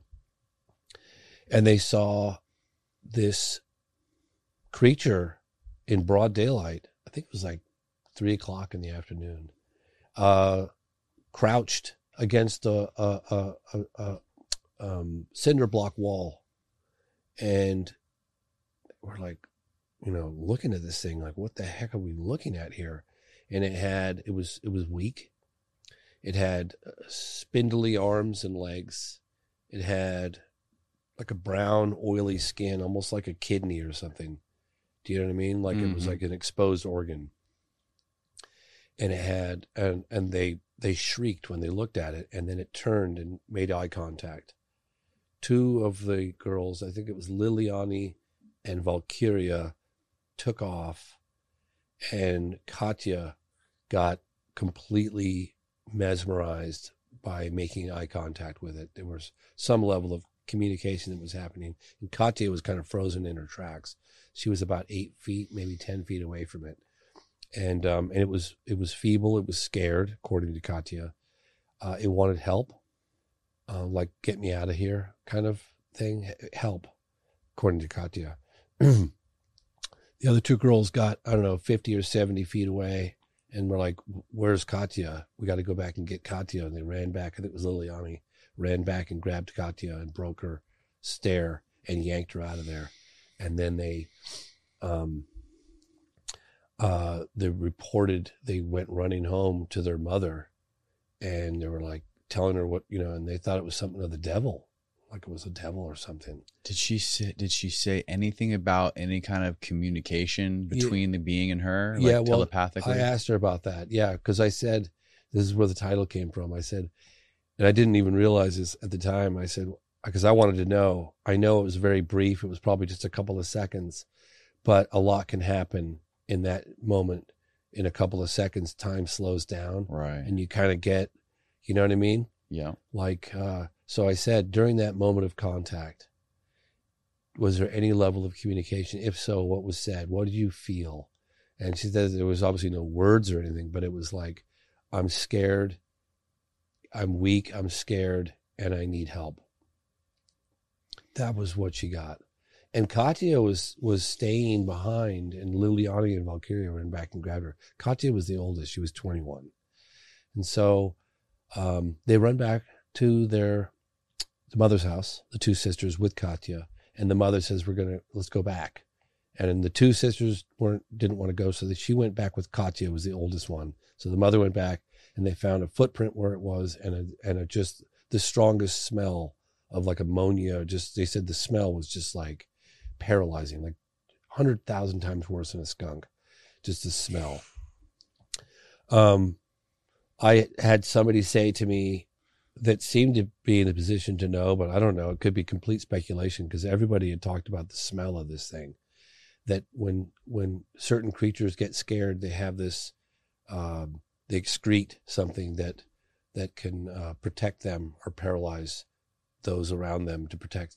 Do you know what I mean? Like a skunk does, Mm. and that that a lot of people thought that that's what these creatures did. They said it was like a sulfur mixed with ammonia. Like sulfur worst ammonia. They said it was the worst. Like it was just paralyzingly bad. Like and it was in your low. It was in your nose for like a week. Yeah, everybody talked about that. So in any case, so the mother. Uh, I, I don't know if I'm going into too detail. The mother went back and smelled the smell and saw the footprint of you know this weird creature, which I actually have a drawing of the footprint if you want to see it. Yeah, yeah. they Um, drew the pictures, or they had an artist do a rendition of, Uh, from from their description. No, the mother actually drew the footprint for me right there on the spot. Let's see if I have it here. Watch me not have it. I saw it last night when I was going through these. Yeah, I think it's in there. Okay, here we go. This could be it. But it's basically like two digits, like two digits like this with one appendage that looks like it maybe comes out when it's trying to beat by when it's standing up. And when it's not standing up, it looks like this, kind of like so it can walk. Right. Um, I'll I'll keep discreetly looking here, you guys. It's right there. Ah, there it is. Boom. Wow. Okay. Yep. Good. Good eye. So kind of a round, a round paw with three long fingers. This is exactly where, if you can see that. Hold it back, exa- back behind the mic, right there. Yeah.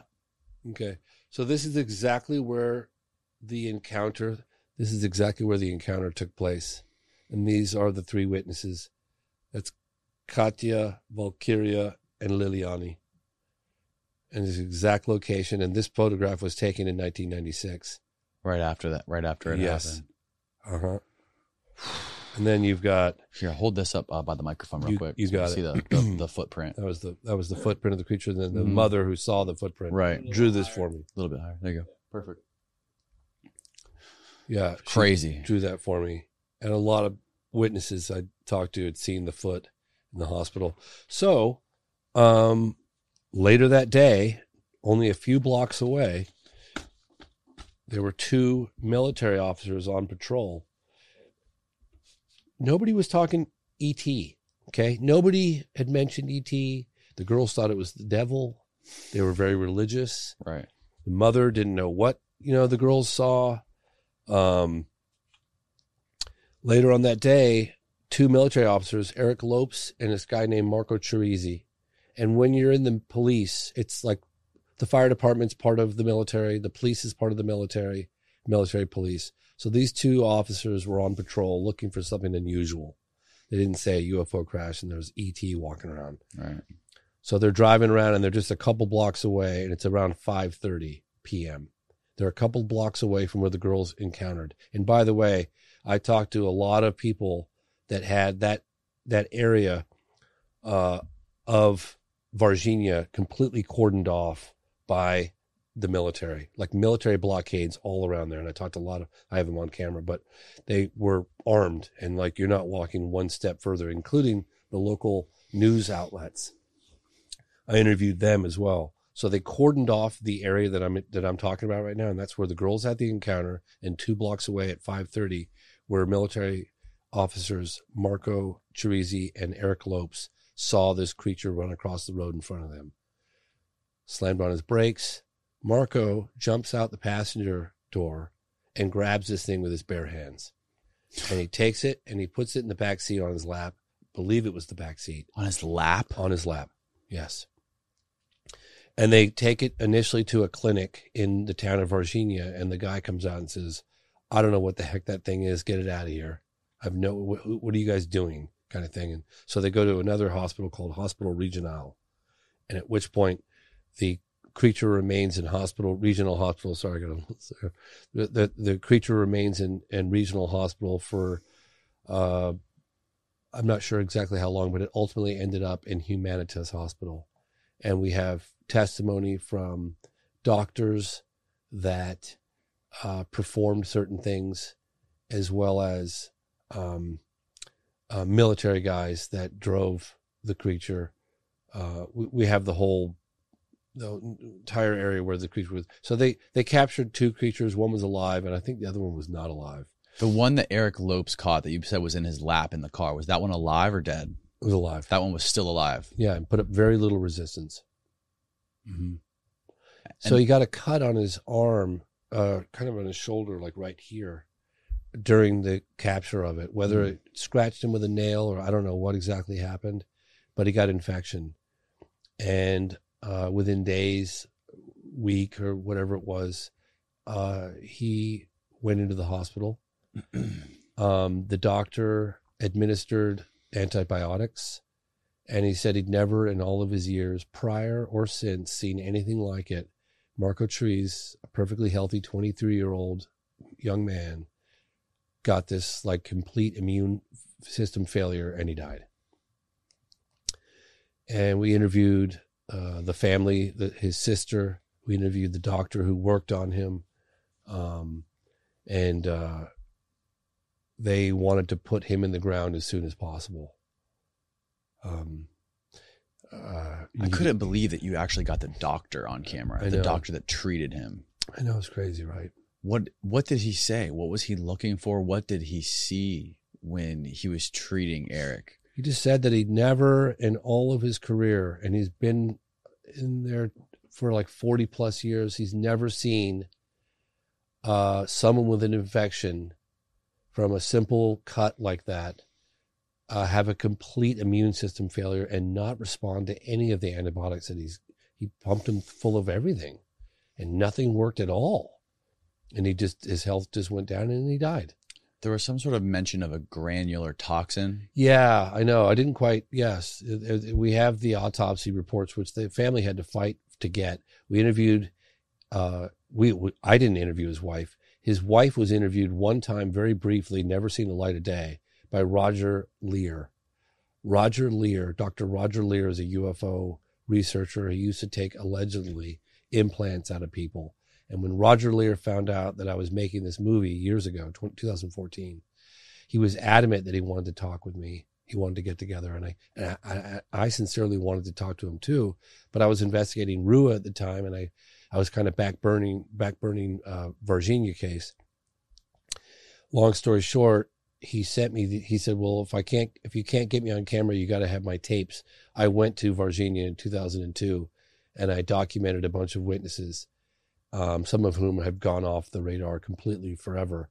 Those tapes had never seen the light of day. I transferred the tapes, had them digitized, and then Dr. Roger Leir sent them back to Leir to Dr. Roger Leir, and then he died. And so I never got a chance to talk to Dr. Roger Leir, but I got his tapes. And one of those tapes, he interviewed the wife of Marco Chereze. Nobody's ever done that. Nobody's even going to get a hold of her. But nobody had ever managed to get the driver, Eric Lopes. He'd been in hiding for like 26 years. Marco, what's the name of the guy who died again? Marco That was Marco. Marco right. Died, yes. He was the guy that leapt out of the passenger seat and grabbed this creature, apparently. And the guy who was driving the car has never been. Now, Well, is, he won't even talk to the family of the guy who, who deceased. the Now- guy who was driving the car? That's the guy who basically was trying was about to shoot you guys. Yes. Yeah. hmm Yeah. It's a crazy story.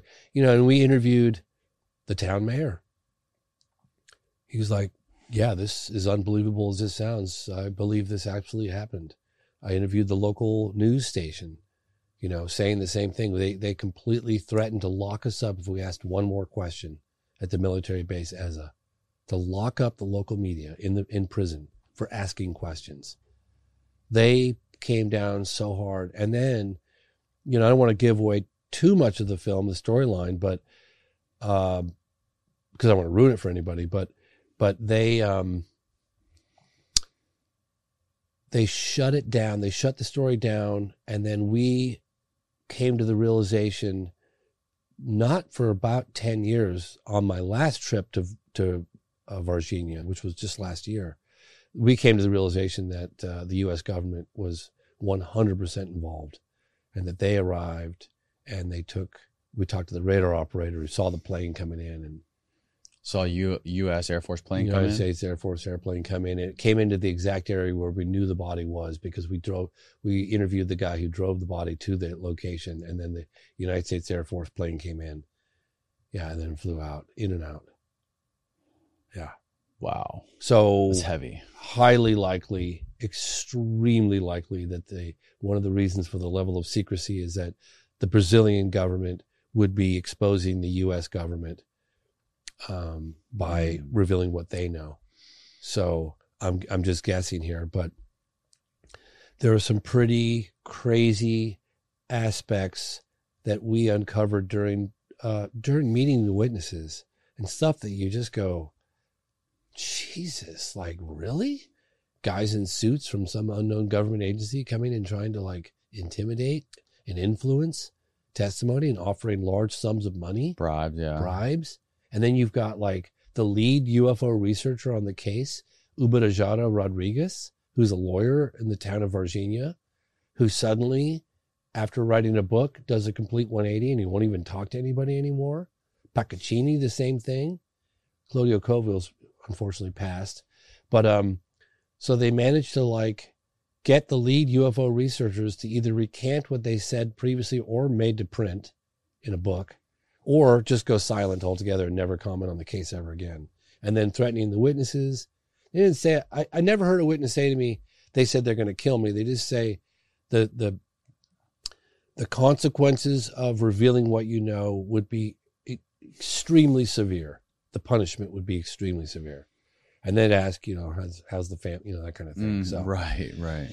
So yeah, um, so now, uh, as crazy as it all sounds, and I think I told your audience earlier, don't believe a single word I'm telling you because I wouldn't if I were you. But I, but I, th- this story happened. One of the parts that freaked me the fuck out the most was the interview with the X-ray technician. Crazy. What what did he say specifically? Like, how was his description of it?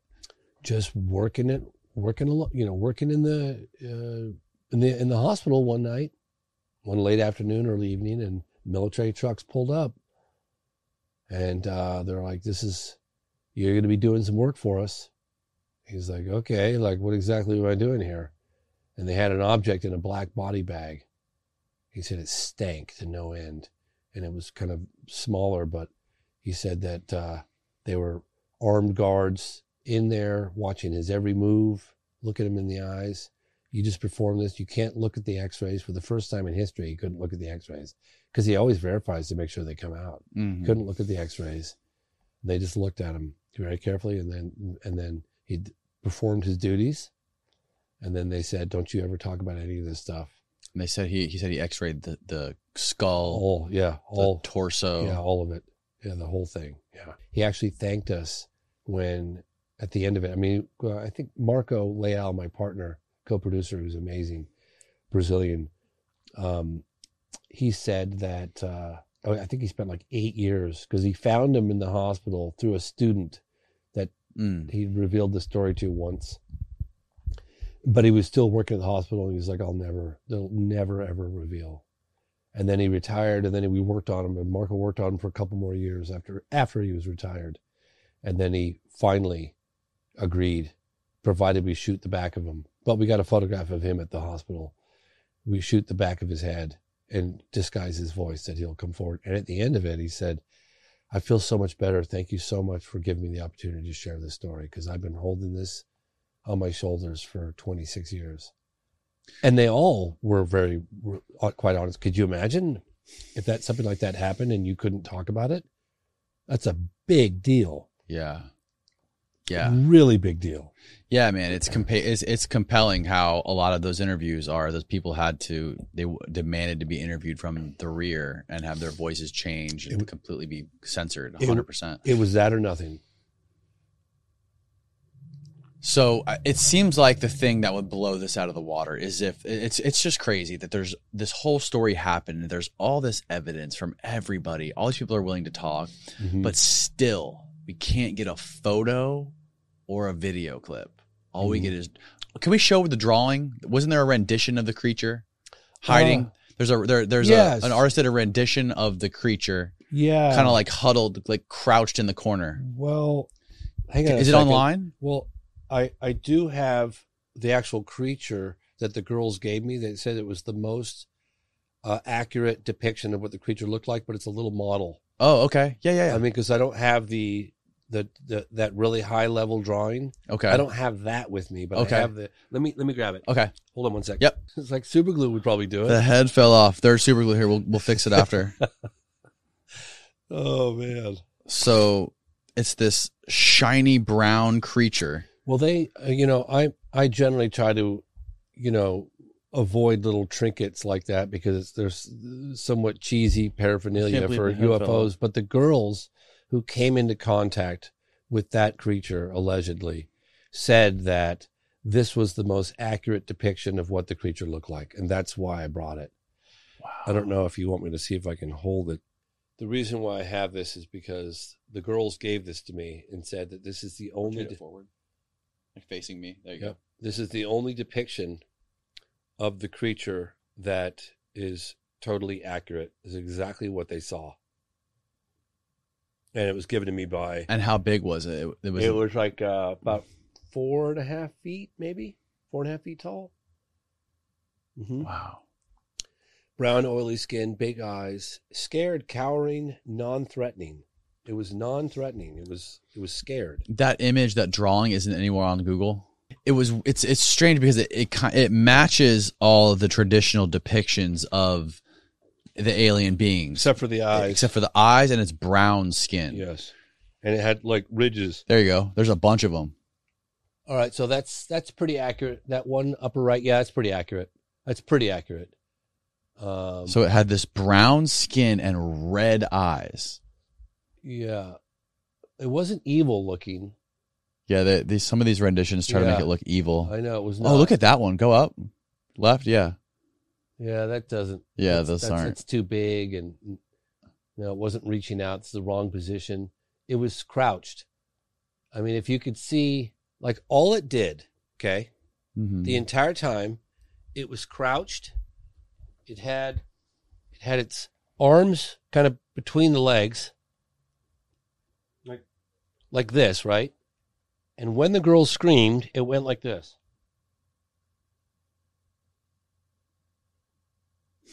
And that was it. It didn't get up. It didn't come after them. It just turned to look them right in the eyes. They say it made any noise. No, they didn't, but others did. Like a whis, like a. Uh, there were witnesses, and we actually have them in the movie where they say kind of uh, sounded like a cricket, like a like a cricket. Um, I, Yeah. I can't. And th- can't there was there were people in the hospital uh, when, once they took the alien that had died. It was partly covered up, but there was people in there who said they saw the feet of it kind of Mm. hanging out, and they did, they were all just looking at each other in Crazy. in bewilderment, not knowing Yes. what to do or what to say. Yes. Yes. I said I said to that witness, I said, put me in that hospital room. Right. What was the feeling like? What was the atmosphere like? What were the doctors doing? What were the other military officers doing? And he said they were all scared. Like they were all feeling in over their heads, like, what are we looking at? What is going on here? Do you know what I mean? Like everybody was Mm. freaked out. And he said he's looking at these feet and it was like, you know, I think it had another appendage that when it stood up, it did that because, Mhm. but, um, yeah, it's, it's a truly crazy story, but you know, there are other crazy stories like that I was talking about the Ruwa incident, which is different because they were in control. Right. Here, these creatures were clearly not in control. They were scared. Which is so crazy, man. It's so crazy. You always think of in these stories of the Mm. creatures being the ones in control. Yeah. They're the ones who have the upper hand. In this case, this thing was all alone and in distress. That is what makes it so insane to me. Oh my gosh, I was going to tell you. So I flew my my drone. Yeah. I learned I fly remote control airplanes and Mhm. I remember years ago I was like learning to fly remote control airplanes so I could put cameras on them and then of course the drones and and uh, so I my drone I take it everywhere I go just to get aerial photography of of cases, right? And I took it way up and I pointed the camera straight down because I wanted to document the area where the girls came in contact with this being, allegedly. And you could see the blockade, the military blockade, where that was from a different witness. Then you could see where the girls saw the creature in this one little area. And then you could see where the capture occurred. And I was, we were all like coming to the realization wow, this, the vast majority of this occurred in a rather small area, like, I don't know, within eight, ten blocks, Mm. right? And then the family that we rented an we we Airbnb'd a big house on the outskirts of town. It was fairly secure. and the owners of the house were doctors, and uh, they were like, "What are you guys doing here?" And we told them, you know, we're making this. Do- oh, okay. We're all really good friends. Have a story.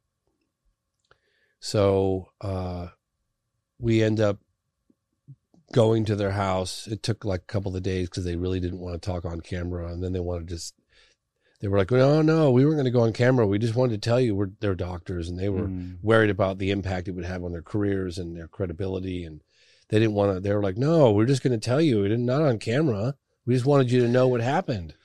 We were like, "Well, okay. Well, why don't I film you from the you know?" You think all this camera equipment's here for yeah, I know. not use it? yeah. So long story short, what we what what we realized is that uh, we had done an overhead shot of the cap of the encounter site, the military blockade site, the capture site, according to witnesses, all with one shot, and the home of the witnesses that we were just about to interview, the whole family, the mother, the husband, and the daughter and they all watched this thing for about 12 to 15 minutes.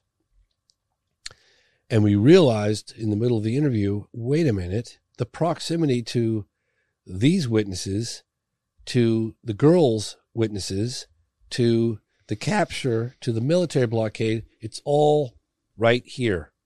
So we have testimony from an entire family that watched that night in January, right around midnight, a UFO, according to the entire family of doctors, looking for something. And it was doing a grid search over the area where the girls had seen it, where the capture happened, where it all happened. That to me was so compelling because I'm going, wait a minute, now you've got witnesses describing a recovery effort. You've got very compelling testimony of people witnessing. And I actually interviewed four people that all claimed of this disc shaped craft that was looking for something. Doing sort of a grid movement. Well, I mean, if we left our people behind, I'm sure we would be looking for something too. Right. I know it sounds so crazy. I really do. But you didn't put this together. Like they didn't put two and two together. no, they talked to them. No, well, they said it. They were looking for something. I said, "How do you know?" They, they, they were doing this this grid search. Right. Everybody said it was looking for something. Then I was like, "Wait a minute! I think we just accidentally captured their home from my drone." And I'm looking at the drone shot, and I've got their home, which is like like say you know like here. Let's just show you. So we got overhead shot. This is representative of about 10 city blocks, maybe a little bit more. Right. This is the road where the capture happened. This is the little area where the girls came direct contact with the creature. This is where the military blockade was. And this is the home of the family we interviewed. It's all right here. It all took place. Yeah, man, it was incredible. I had goosebumps. So I was, we were all just going, oh my God, they were looking for their people. Clearly. What the hell else are they looking for? If you are to believe the accounts of the people that you met, and I believed all of them, no question about it. Did Can I have some of this liquid death? Oh, absolutely. Hell oh, yeah, man. That's for Aw- you. Awesome. This this is this is water in a bottle. I'm actually Water in a can, yeah. Water in a can. I really like that because I hate plastic. I always feel so bad about all the plastic. Yeah. So this is Death to plastic. aluminum. Murder your thirst. Murder your thirst. I'm gonna I'm gonna do that right now. Did you get any sense from any of them whether this being was a biological entity compared to possibly being some sort of robot or humanoid sort of drone or clones? Because you think when you these creatures visit us, if they're coming from someplace far away, similar to the way we we look at Mars, we send robots. Like, why would they come here themselves? So there's so many unanswered questions. But according to the witnesses that I interviewed personally, that being was a sentient being. It had emotion, it had intelligence, it had uh, fear, it had um, it was cowering, it was scared, it was non-threatening, it was scared, and it was feeble and having a hard time. So, I mean, it's kind of sad, you know, when you think about it. I started thinking, like, gosh, you know, how did they treat this thing? You know, did they Were they were they kind to it? Did they try to make any kind of communication? What did the authorities do? Did it, how long did it live? Did it live for weeks or days? I, I just wish I knew, you know? I need to find the counter like once it left the uh, soil, the uh, Brazilian soil, and we have very compelling testimony that it did. Uh, what happened to it? Was it alive?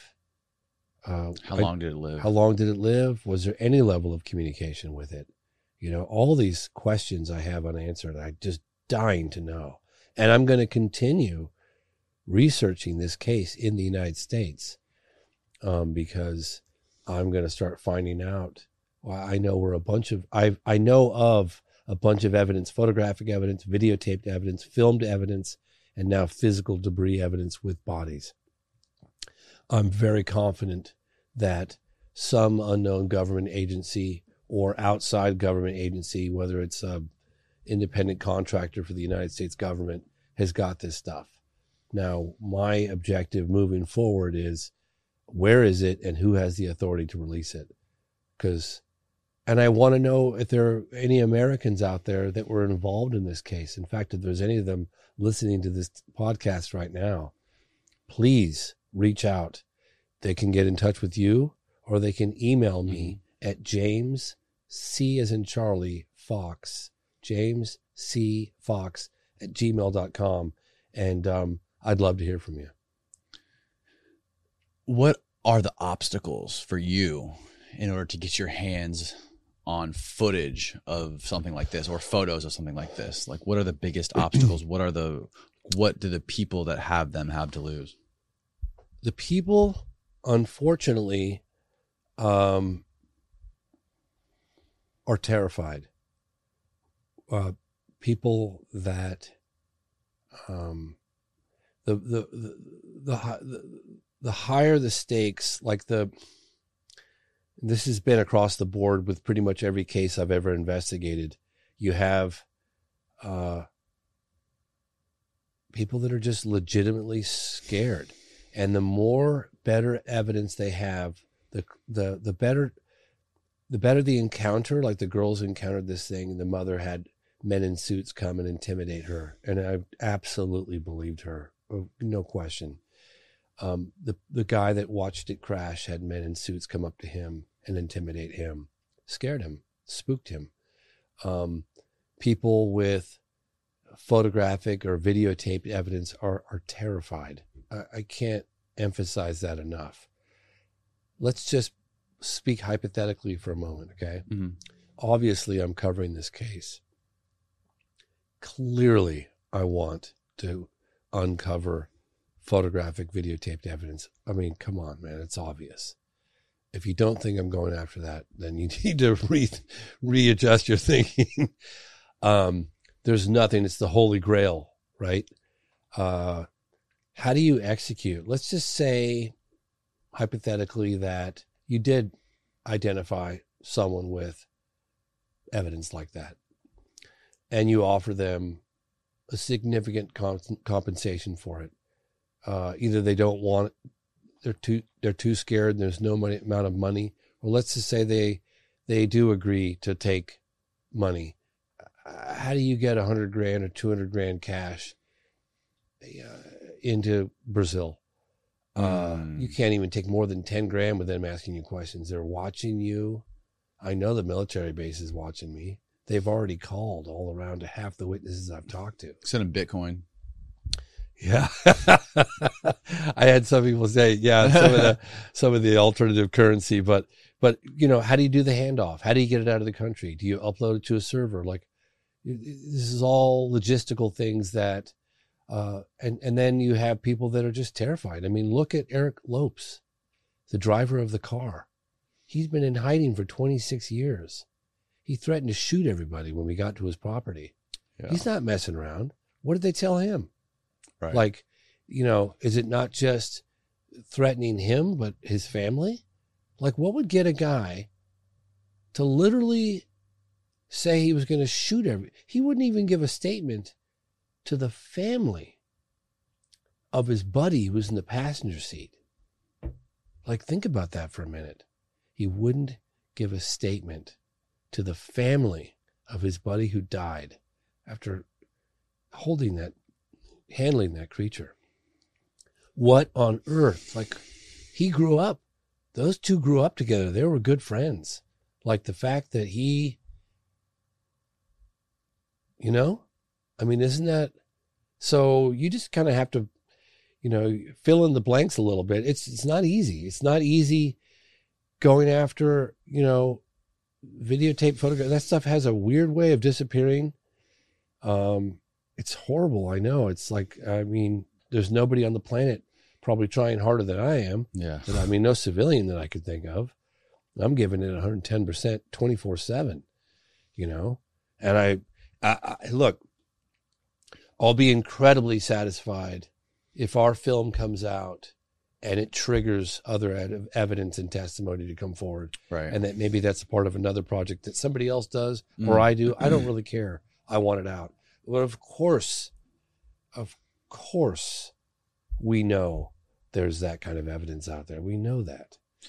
Now, John Mack, the Harvard psychiatrist, did he, he interviewed the girls in Zim, or the, all the, the girls and the boys in Zimbabwe after that Yes. that thing happened? But he also interviewed. Did he also talk to the people in Varginha? Yes. Yes. That's fascinating. How did he get in touch with them? How is it that almost no Americans and even the UFO community researchers know very little about this case? You had two people that I know of, Americans, that investigated. Excuse me, Roger Leir and Dr. John Mack. They're both deceased. Dr. John Mack is really funny because I was investigating the Ruwa Zimbabwe case. That's that landing at Ariel School in 1994. I think it was September. And where roughly 100 school children were out in broad daylight and they all witness a couple of disc shaped craft come down and land in the field next to their playground. And they all ran out with great curiosity and came face to face with beings very similar to what the girl, you know, the big eyes, spindly arms and legs, about four Mhm. feet tall. There was telepathic communication that occurred. Sounds totally unbelievable, but I'm pretty sure that case happened as well. In fact, I'm convinced it did. Um, but Dr. John Mack was investigating that case, and he was doing so at the behest of uh, Laurance Spelman Rockefeller, who was funding a lot of his efforts at the time. Rockefeller was putting pressure on the Clinton administration. He was funding researchers, Harvard psychiatrist Dr. John Mack. Harvard tried to fire John Mack because of his association with UFOs and alleged abductees and the work that he was doing. And uh, apparently, Laurance Spelman Rockefeller picked up the phone and called, said, "You know those those grants you guys like getting from the Rockefeller Foundation? Well, if this guy gets fired, those are all gone." So anyway, so he was funding him. So so you had uh, John Mack investigating with the camera crew in Africa. Two years later, you got this another amazing case in Varginha, Brazil. He's interviewing the Oh, witnesses those were there. only two years apart. Two years apart. Wow, man. The '90s were amazing. Like, think of the two of some of the best cases ever. That massive, uh, broad daylight mass sighting over um, Arizona. That's such a good case, man. Even the governor saw it. That massive. You had. You're talking you about Phoenix Lights? Phoenix Lights. You had the 50th anniversary of Roswell. You had the people coming forward from Roswell because in, in 1997, a lot of them weren't dead yet. A lot of them had died, but a lot of them had not died. So you had the Roswell thing. You had um, uh, that you had the uh, uh the Belgian UFO wave, which was the late 80s, but early 90s as well. Uh, you had um, uh, 90 four, you had the landing at the school in Africa. In 96, you had the crash in Bar- Bar- Varginha. In 97, you had the massive flyover of the state of Arizona, the, the Phoenix Lights. Mm. I mean, my God, that was a hot, that was, what an exciting Why was the decade. 90s so hot? I mean, you cover in Phenomenon the 80s, you know, during the Cold War. Yeah, I cover a lot of- They yeah. they targeted these nuclear facilities. Mm. Like there was many sightings. I Yeah. love the way you you, I love the way you showed the graphic of the world and you showed Yeah. the timeline of every nuclear bomb ever detonated. Yeah. crazy. That was Lance Mun- Mungia's idea. It was a brilliant idea. That I was like, brilliant. yes, Lance, let's do that. I had no idea we put we detonated so many nukes. I know. Isn't it crazy those stories of like the UFOs over these these top secret Yes. facilities of Yes. shutting these things off? Fascinating. That was an afterthought because I was pretty much wrapping up the phenomenon. Of course, you got the front page of the New York Times revealing that Pentagon UFO program. And then I was interviewing the former Senate Majority Leader, Harry Reid, who had initiated AATIP, to Bigelow and everybody Mhm. else. And um, I don't know why. For some reason, during the sit down interview, I didn't ask this question, and that was bad on me. But when after the fact, I was walking, I said to Senator Reid, Hey, do you mind really quickly if I get a quick B roll shot of the two of us walking? He's like, Okay. And he had just a couple minutes. And so he had like these security guys, detail kind of looking at me, and I couldn't even get near him without them looking at me all funny. It was kind of weird, you know, big brute guys, you know. Yeah. And uh, is it okay if I stand next to him we'll walk down the hallway? yeah, okay, you know. They were walking, and I said, "What was one of the more astonishing aspects of the phenomenon that you uncovered during this Pentagon UFO program?" And he immediately said, "The fact they're shutting off our nukes." And I thought, oh my God, I just got that on camera with Senator Harry Reid. That's an aspect of the phenomenon I'm going to have to cover in the movie. And that's, I went back to some researchers and I, that was the last thing we did. That was the last aspect of the phenomenon that we, that we put in, in the film. But, but in any case, getting back to, um, John Mack, Mm. I was following his work in Africa, kind of picking up where he left off with that case. Uh, Randall Nickerson also did a film on just Ruwa, which is which is I think it's out now, um, called Ariel Phenomenon. Um, he was very helpful in, in helping me put me in touch with some of the witnesses. But in any case, I was following Dr. John Mack, and then to my astonishment, when I got to Brazil, I uncovered archival tapes of John Mack in Brazil. So John Mack was doing a lot of like like cutting edge investigations in the 90s that he never really saw through to fruition because he was struck down I think in the early 2000s by he looked the wrong way. People think it's a big conspiracy that he was killed. I really, Really? don't believe that. He looked the wrong way in London. I've done it. It's easy to do. You go to cross the street and you're, you know, maybe Especially if you don't spend a lot of time there. You don't Got a- know the way traffic flows. got a couple beers in your belly and you just look the wrong way. Yeah. You know, you just go jump across the street. You're so you look, look you know, used to looking this way or what, you know. Mm-hmm. Uh, so unfortunately, he was run down and died. But it was amazing to see him. He, was like at the forefront of, of a lot of these incredibly compelling cases. And I'm so glad they're coming out now, you know? Yeah. Like Varginha happened how many years ago? What's it? So now it's 1996. So how, 28 years ago. is that, is that, tw- is that 28? Close to 28. My wife was born in 96. I think she's Oh, really? 28. Okay. Wow. So it's almost three decades it's taken for the story to really come out in the United States. Right. Varginha is known pretty well, and it's funny actually. They they put their spin on it the same way like with Roswell in the United States. I think that's changed a little bit recently, but like when I hired a local talent from Rio de Janeiro, this audio guy twice, two different audio guys, and uh, they were laughing. Oh, we're going to go investigate Varginha, you know, you know, kind of thing. And then at the end of it, after they met the witnesses, they were like, "Whoa, this happened!" Like you know, Yeah. but they kind of had that that Mm. that level of disinformation that had kind of swirled around the Brazil. But that's that too now is changing, and um, I think there's going to be a lot of questions once this film comes out. Yes. It really exposes this case unlike it's ever been exposed. Well, the Yeah. most fascinating thing to me about the Ruwa incident is the telepathic communication Mm. that the that they all explained to Yeah. John Mack. That the Mm. videos with John Mack are are fascinating. how he's talking to him incredible. and they're explaining this. Things like I don't know how long after the incident it was. For people that Couple don't know, weeks. maybe for people that don't know, you can give kind of like the the bullet points of that encounter. Sure. So so there was a sighting of a UFO over probably a three or four or five day period in South Africa, as well as which is just to the north, um, Zimbabwe, Harare is the capital of Zimbabwe, and then there's a school in a town ca- called Ruwa, which is maybe an hour, forty five minutes away from the uh, from Harare, and the school's called Ariel School, and it was like uh, I want to say September 1994, and there were roughly they'll say 66, but no, no, there were oh, roughly. I went there and I talked to the teachers. There were roughly 100 school children playing outside during recess. It was like 10:30 in the morning, and um, they suddenly saw these objects that looked like a disc, and they were coming down and and landed.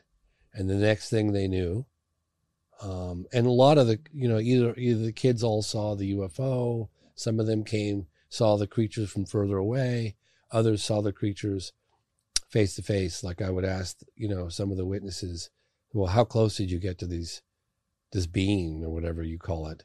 And they were like, oh, arm's reach, like I could touch them. Yeah. And there was this apparent, oh, so uh, within, I think, a week or two, Dr. John Mack, this Harvard psychiatrist, again, I was telling you, he was being funded for research, general research in the on the phenomenon by Laurance Rockefeller. Mm. Uh, gets a camera crew and flies to Africa and goes to Ariel school within a week or two. Mm. And so he interviews, I think it was 66 kids on camera right after it happened, all talking about what they saw. Some of them had a download. They would look at the creature in the eyes, and that's when they would, there was a communication with imagery. And they were talking about um, Imagery. imagery yeah like uh like um well so i'll talk about the communication i can also talk about another thing which is kind of crazy but they uh they they had this uh, telepathic communication they described as like images of uh environmental destruction fires like the earth is like we're having an impact uh a deleterious impact on the uh on the earth on the environment, our presence, technology, this kind of thing. And the kids were young. Uh, they never thought about climate change. This was 1994. I mean, you know, nobody's written anything about climate change. That was in the mainstream.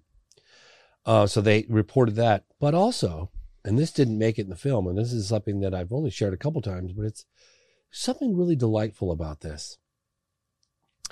So the, I heard this directly from the witnesses, the children, now adults. They said, uh, so they had these very defined areas of the playground because it was Africa. They had these big telephone pole like things that would define the absolute outer perimeter of where the kids were allowed to play. Mm. And because there were like dangerous snakes and tall grass and spiders and this sort of thing, so they was everything was like groomed within that area, and then the, children weren't allowed to go beyond those those uh, poles or telephone poles. But what they would do is is they would go children being children they'd go and they'd they'd skip and dance on top of the poles at that furthest perimeter like Mhm. like if they went two more inches over to the right they were out of bounds right and they would skip along there and apparently according to some of the children these beings were mimicking their behavior and skipping with them dancing with yes i know kind of a benign encounter but they were they were mimicking their behavior and kind of just yeah isn't that weird Wow, That's Yeah. super weird. I I never know. heard that part of Yeah, that. Yeah, I know. I didn't put that in the movie, but but I thought that was something delightful about that. That it was a very benign. Why would they, be doing that? Well, they said to me like this, because I when I meet a witness, I always want to know. I, I like sometimes I even close my eyes and I say, "Put me there. I want to be there. I want every." The reason why I close my eyes is because your words need to recreate the scene, right? And if my eyes are closed, like what am I looking at here? Okay, how far away were they? What was the sky like? What was where were you? What were you standing? Like I wanted I Mm. want to know every aspect of it. And this witness said to me, Have you ever been out in wilderness, like in the middle of nowhere, and had an encounter with a wild animal? There's this standoff, this moment where almost time freezes, where you have like a a level of curiosity from both whatever it is you're looking at, the wild animal and you, it's like you're both frozen and you're observing each other with with a level of curiosity, a piqued curiosity. You know, what are you wanting to learn about each other and like, are you trustworthy? Is this a threat? Is this what is this? Curious, very curious. They said it was that's what it was like with the bean. Like there was they it was just as curious about them as they were of it. You know? And uh, I was always kind of stuck in my head about that. How many of them were there, did they say? Well, there were, according to the witnesses, there were multiple UFOs. One was bigger than the rest. Um, and I want to say between, and they would appear here and then come over here. Uh, several. Several of them. Yeah, several. Yeah. Can you pull up the pictures that they drew? Oh, Uh, uh, absolutely. Jordan? Yeah. Can you see that okay? Yeah. Yep. So that shows three of them, one in front, two behind. And this is corroborated by a bunch of the children that were there. Oh my God, are you kidding? Like so many children. And this was drawn, I think this is, I'll think of her name in just a second. Um, does she put her name on the back? Gosh, why don't you put your name on here? Well, it'll come to me. Anyway, so Okay, that's interesting. That shows like eight of them. But again, I don't know if there were eight. Like some of them said we saw one, others said we saw more than one. Uh huh. You know, um, some of them, yeah. Uh, most of the kids saw more than one UFO. Most of the kids saw more than one UFO. hmm And Yeah. multiple beings, more than Yeah, four or five and, beings. but but not all the kids came within arm, arm's, Arm's reach. reach. Okay. Okay. Only a handful came that close. They were gathered around. So I wanted to to share something really crazy because I was in Africa and right after right after I left Africa I went and I investigated another That's wild. I know. I went and investigated another um, UFO landing case at a school. In this case, was Westall, and it occurred in, 19, in April of 1966. Okay. But there were like all over 300 witnesses to this case. 300 witnesses. Over 300, including And the this is a school professor in school in in, in uh, Australia. Okay. outside Melbourne. Okay. Westall, I think it was Westall Primary or something, but it's, it's called the Westall Incident, 1966. So I'm, I was just in Africa, okay, and uh, and I had some of these drawings with me. And I was just kind of sharing them a little bit, you know, Hmm. and uh, It looks very this- much like the classic alien, spindly neck, long Yeah. neck with big head and big eyes. So anyway, so I'm kind of sharing this, and I had someone say, "Bloody hell!" I mean, like that looks just like um, the Wandjina. I said, "The Wandjina." He said, "Yeah, the Wandjina from the their four thousand year old cave paintings here in Australia." So I looked up Wandjina, and I don't know if you, yeah, look at that on the upper right hand. 4,000 year old rock art. Yeah, so click on that one on the upper right if you can, the big one. Yeah. And I just have to remind your audience this is 4,000 years old. I mean, hello. Do you see some resemblance? I mean, Yeah. it's kind of crazy, right? They look, they looks exactly the same. That's what I'm saying. I it was just it was spooky to see that.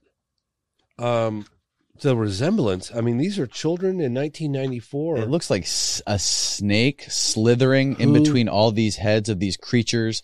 For people that are not watching and only listening, it, they it's there are these four thousand year old cave rock paintings from Australia, and these heads look like the traditional UFO heads with the big eyes, the big head, the spindly bodies, and there looks like a snake slithering through it. Two tall, skinny looking beings off in the background, and a bird like a anyway, it's just, I mean, could that possibly be a coincidence? I mean, I don't know, man, but that was just, and there's obviously, And this is so these are apparently in some caves and how do they Cave. date How do they date it to four thousand years ago? That you're going to have to talk to you know specialists because I don't know, but that's according to everyone I talked to. These are thousands of years old. Right. on cave paintings in Australia. In fact, I almost went to one of them. And in fact, next time I go to Australia, I'm going to go and and look at some of this stuff because it's just like oh look, I don't know what which one that is. That's interesting. I mean, it's just the big eyes, that that shaped mm-hmm. head. It, it's just fascinating stuff. And, and I think I, you know, this is like the historical for for your audience listening or even watching. You can check out probably.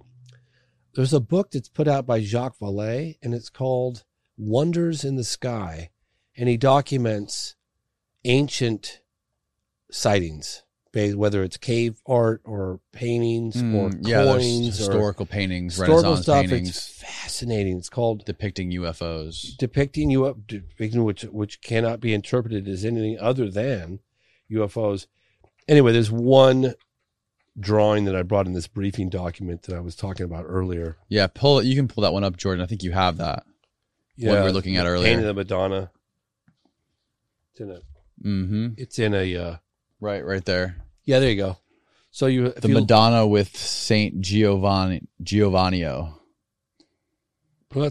Yeah, there's ton. There's lots of these old Renaissance and paintings from like the times of antiquity with religious depictions of Madonna and Jesus and the Virgin Mary with strange objects in the background. And I think this one shows a guy looking up at it in the yeah, sky. If, if you yeah, if you can click on that and if you zoomed in, you could see there's a guy standing there with a dog and they're looking up at it. So let me can I share can I share can we go back to uh, Australia? Yes, yes. This this Westall UFO case. Mm-hmm. So I went to Australia right after Africa, and I was fascinated because I, I it's so hard for me as a researcher to imagine how a mass sighting like a school could happen in broad daylight and that the whole world wouldn't know about it. I just have a really hard time wondering how is that possible. Mm. Do you know what I mean? So I started investigating, well, th- with the help of uh, a number of Australians, researchers, and there was a guy who was 12 miles or less, eight miles away from the school. It was two days prior. Usually, when there's a UFO sighting, there's always a couple of days lead up to a whether it's a big event like a landing or something. They, it's almost like they're kind of casing the joint. I don't know. You'll always, you know, there's there's UFO activity on a big mass sighting, usually for a few days before it does something. There was a guy that was about, like I said, eight, ten miles away. His name was James Kibble.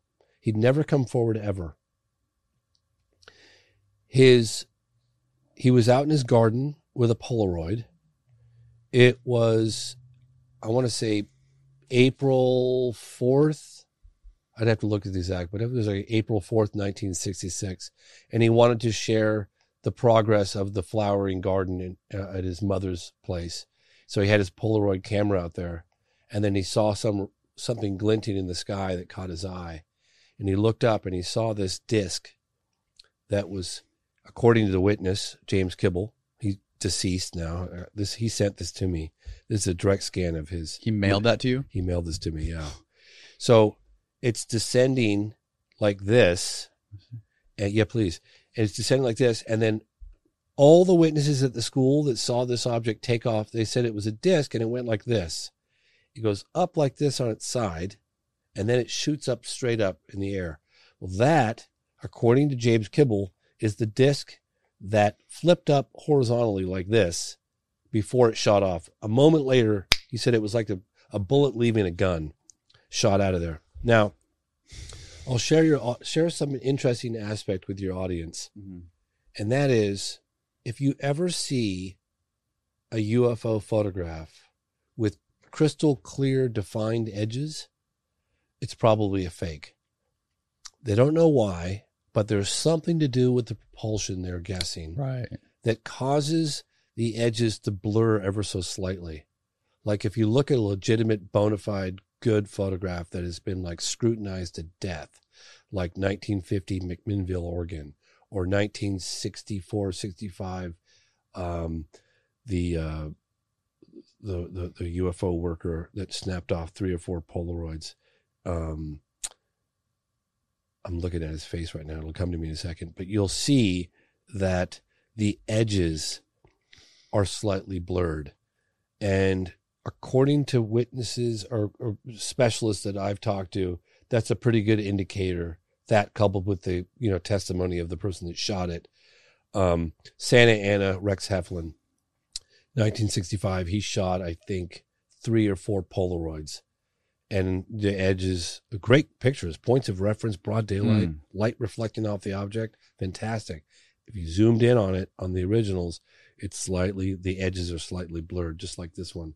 But this is like a metallic structured object that went from this position to this position and then shot off at high res speed. Well, it's interesting. That's exactly how Bob Lazar described those things flying when he was on You S4 testing those scraps. I learned about that later on, and I, I, you talk to the witnesses. I, I'd never talked to prior to Australia. I'd never talked to someone who described. I mean, they, this thing was sitting on the ground when this when the kids ran up to it.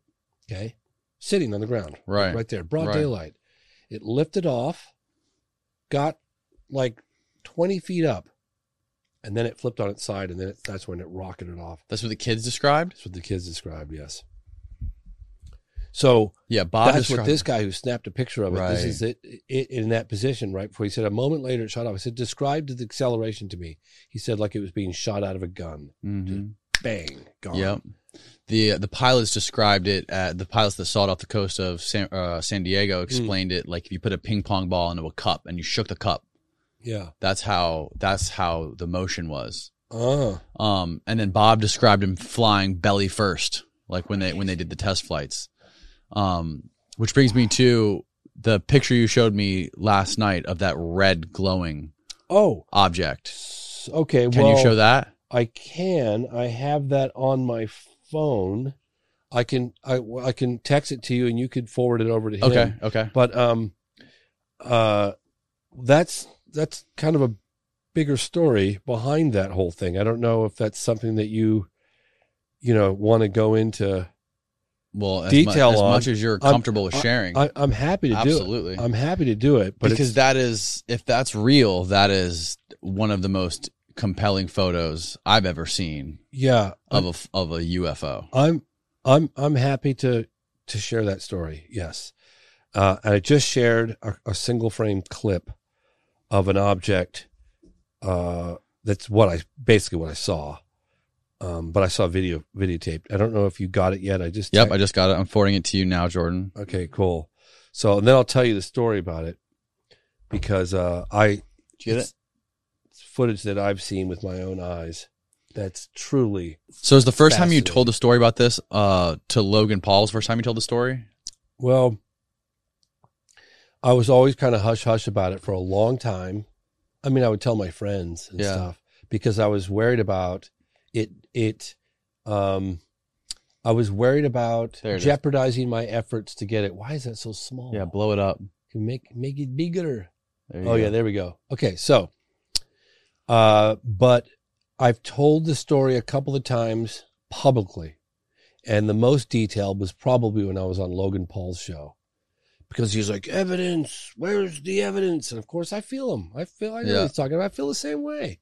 I mean, I got some evidence. You know, I've uncovered some nice photographic evidence and video. So let me tell you the story behind this because it's pretty crazy. I was doing my first UFO documentary way, way, way back. Believe it or not, they had cameras back then. I'm old, but not that old. but uh and I was interviewing a guy who lived on the outskirts of Area 51 in the area where you could live. It's not like restricted, you know, space. But his name was Chuck Clark. And he lived in a double wide and he was a former military guy, an amateur astronomer. And uh, he had a sighting of something out at Area 51. And remember, this was kind of around the time that Bob Lazar's story was coming out. It Right. was really big. It was this was the early 90s. I couldn't tell you exactly what year, but early 90s. And uh, so Chuck and I, he was he was participating in my film. It's called 50 Years of Denial. Uh, and and um, we were going back and forth for several months, and I was fascinated by what was going on in Area 51. I was a very curious person by nature, so I stayed in touch with Chuck, and we we communicated often. Well, one day he calls me, and uh, he goes, uh, "I got something to show you," and I said, "Okay, well, can you tell me what it is?" He goes, "No, but I'll tell you this much." when you see it, your jaw's going to hit the ground. I said, really? And he's not one for hyperbole. I mean, Chuck is a pretty mellow guy. I said, really? He goes, yeah, really.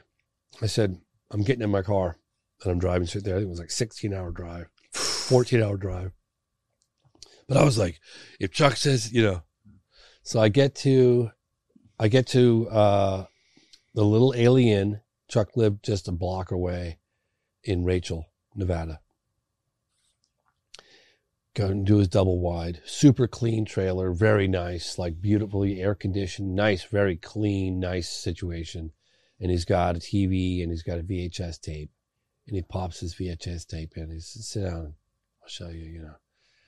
And I see two guys on all I can describe is like the typical road trip. Mm. They're listening to tunes, they're filming out the window, they're goofing off next to the they go into like the Little A'Le'Inn and they're posing next to the little alien, you know, just goofing off, just mm-hmm. on a road trip. Yeah. Going to the out Area 51 after all the publicity that Bob Lazar gave uh, Area 51 was a ton. Mm. The first time, right? Mm-hmm. Bob Lazar's story came kind of public in 89. 89. It was like 93, but still, it was like okay. making, you know, people were doing tours Area 51 and there were areas that you could go to and look down onto the base that had yet to be closed off if you knew what you were doing. You know what I mean? You could still see the base. That doesn't happen anymore because they bought that section too. Mm-hmm. But anyway, they're goofing off. They're posing next to the ET sign, blah, blah, blah. And then all of a sudden, the car's parked. They're in the car. The car's parked. The camera is on probably the armrest and it's crooked. It's not like level because it's just cocked a little bit. And The camera's filming the dashboard, a little bit of the windscreen, and the like the heater and the vents and all that stuff. And uh, and they're arguing, and what it sounds to me like, you can't see them yet. You can't see them. It sounds like they're trying to crawl under the seats. That's what it sounds like, and they're arguing.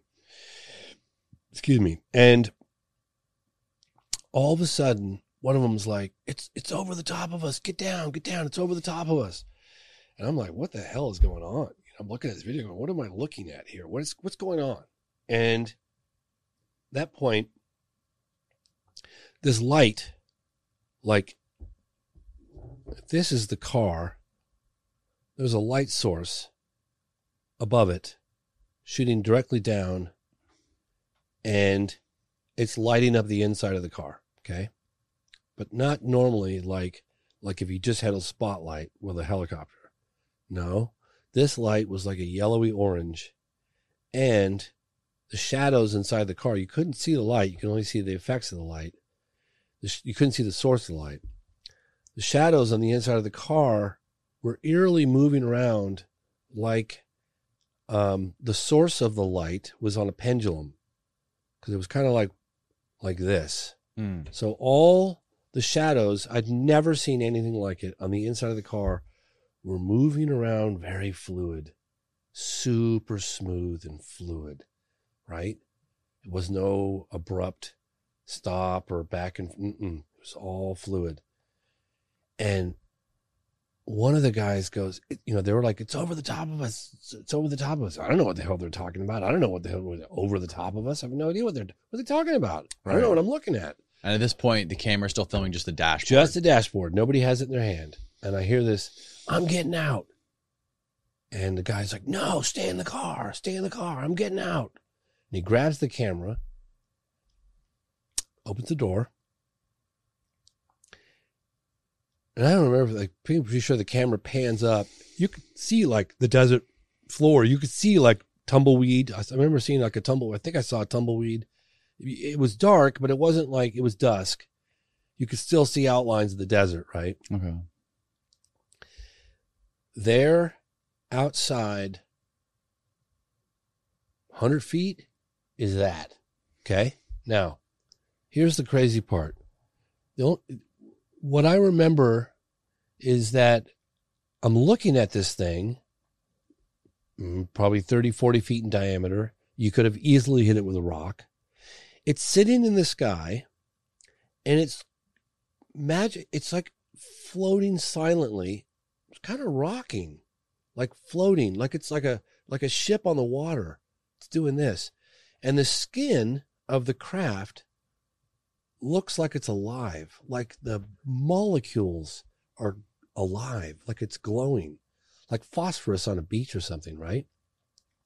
And I'm looking at it, and all I'm thinking of is all the witnesses that I've talked to that have seen these things at a loss for words to describe what the hell they're looking at, right? Do you know what I'm saying? Yeah. Like, cause it looks alive. It looks like, it looks, and it looks like magic. Like Hmm. you're, you're just, you're, you can't even speak. Like I was just like, like, just, you know, like I, Chuck Clark was right. My jaw was on the floor. Like I, I just couldn't believe what I was seeing. And then the guy operating the camera goes, Oh my God. Like this. And then bammo, the camera shuts off. Did he shut it off, or was it just You know, like shut down? I have the- a vague memory of something like him saying something about a battery, the battery or something, but but the Battery camera got- shut off very pretty quickly.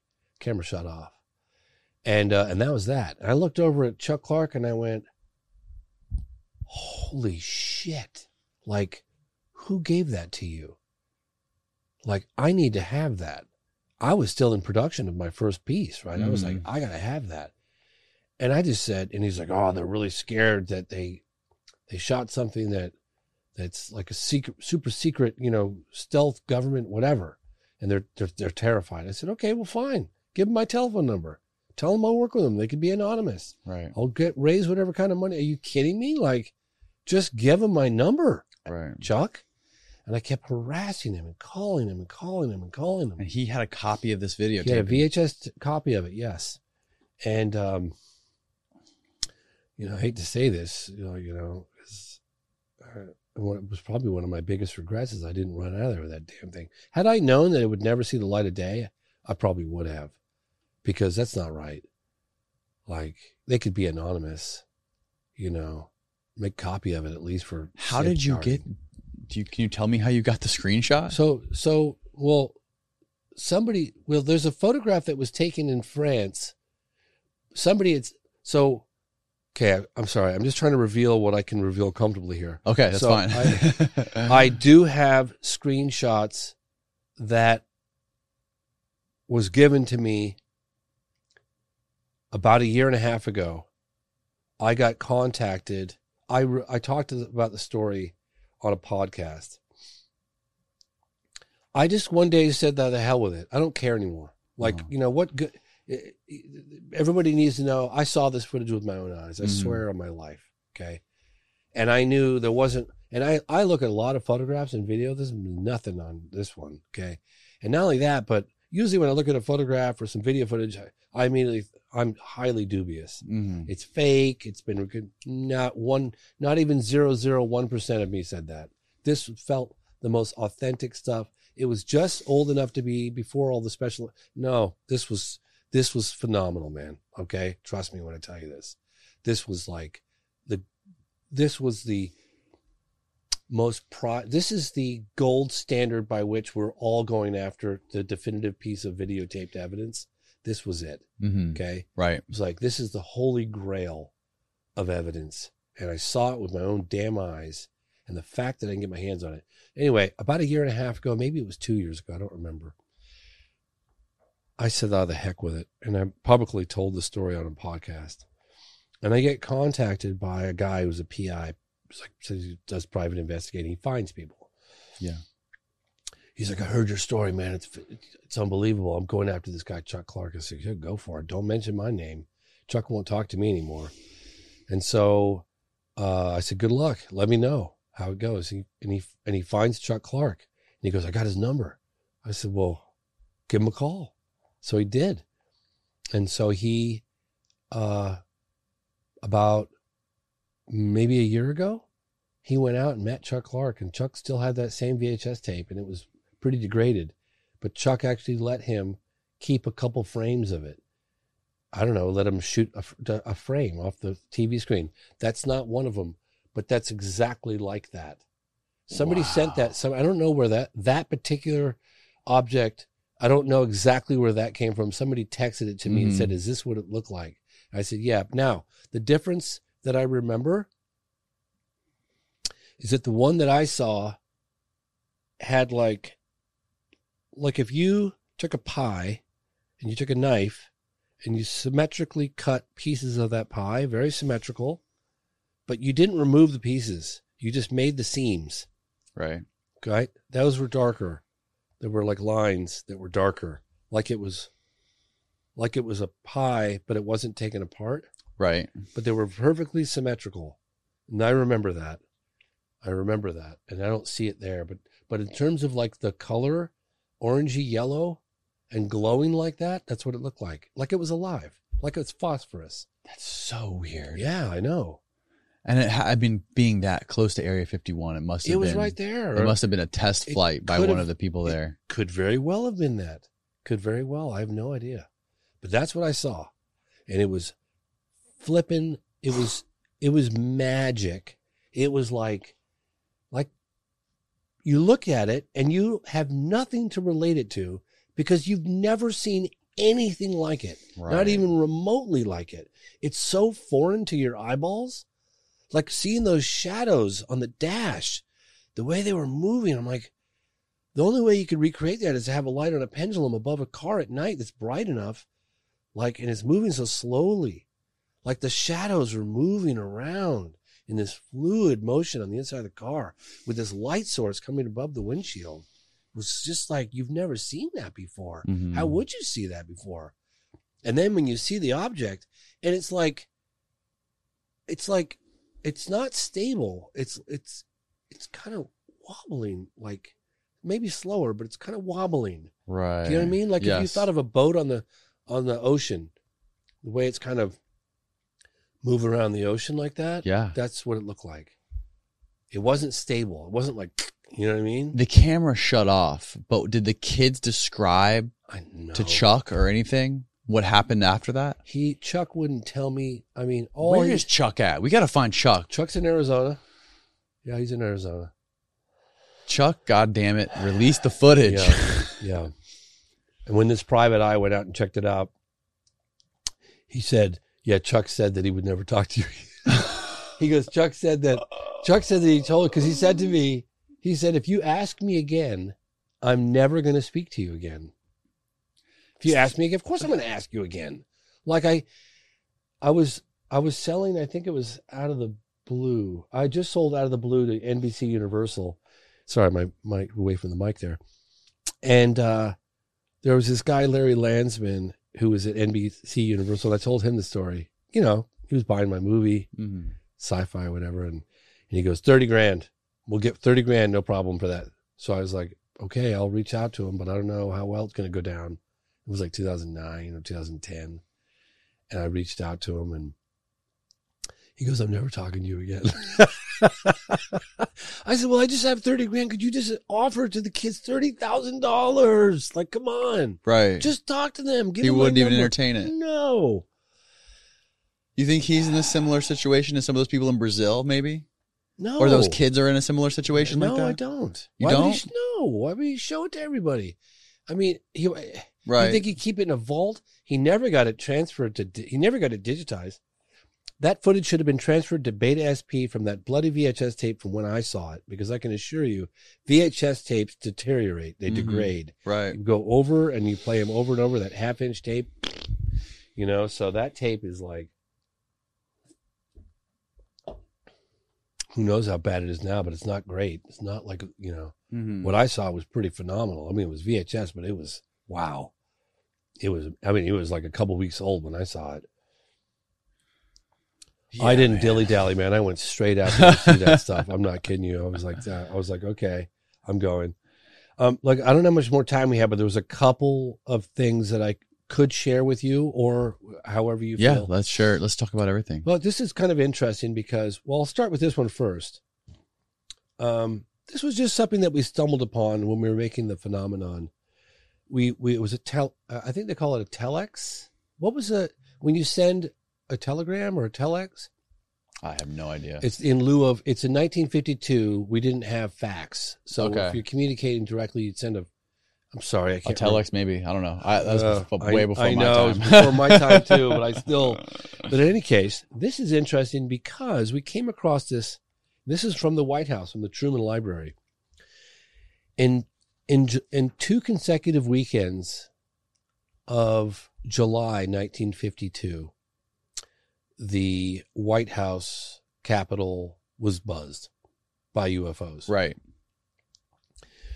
I actually found through a, an archivist, excuse me, through an archivist, uh, testimony from a guy named Al Chop, who was in the radar room the night that the pilot, one of the pilots in 1952, streaking across the night sky at over 500 miles an hour in the pitch black, and suddenly was surrounded by these UFOs. They were like kind of could be described as tic tacs. They were small, circular, self luminous objects that surrounded his plane. The testimony is phenomenal. They were given the authority, and we have the newspaper clippings to validate what I'm telling you. They're given the authority to shoot, and apparently they did shoot, and they attempted to shoot at these objects. Um, we take a very hostile position, according to the witnesses that I've talked to, on unknowns. You know, I mean, it's it is oversensitive airspace. I mean, you know, the White House, the Capitol building, uh, and it was two consecutive weekends. So there was the this guy, president of the Rocket Society. His name is uh, Robert Farnsworth, and he wrote a direct plea to, I guess it would have been then President Truman. And he said, it's really cool. I respectfully suggest that no offensive action be taken against the objects reported as unidentified, which have been sighted over our nation. Should they be extraterrestrial in origin, such action might result in the gravest consequences, as well as possibly alienating us from beings of far superior powers.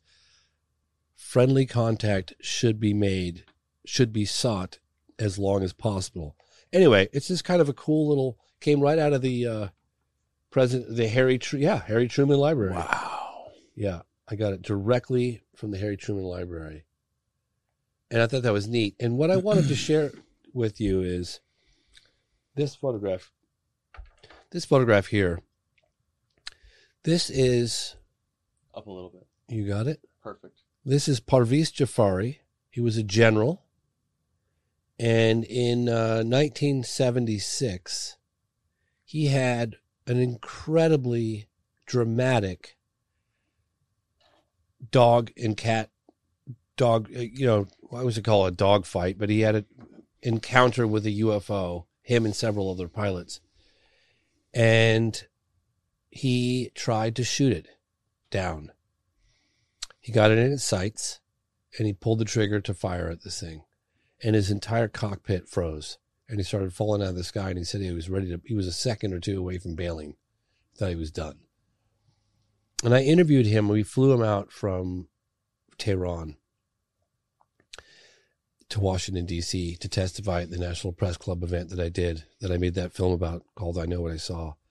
And on camera, all these years later, he's he's since deceased.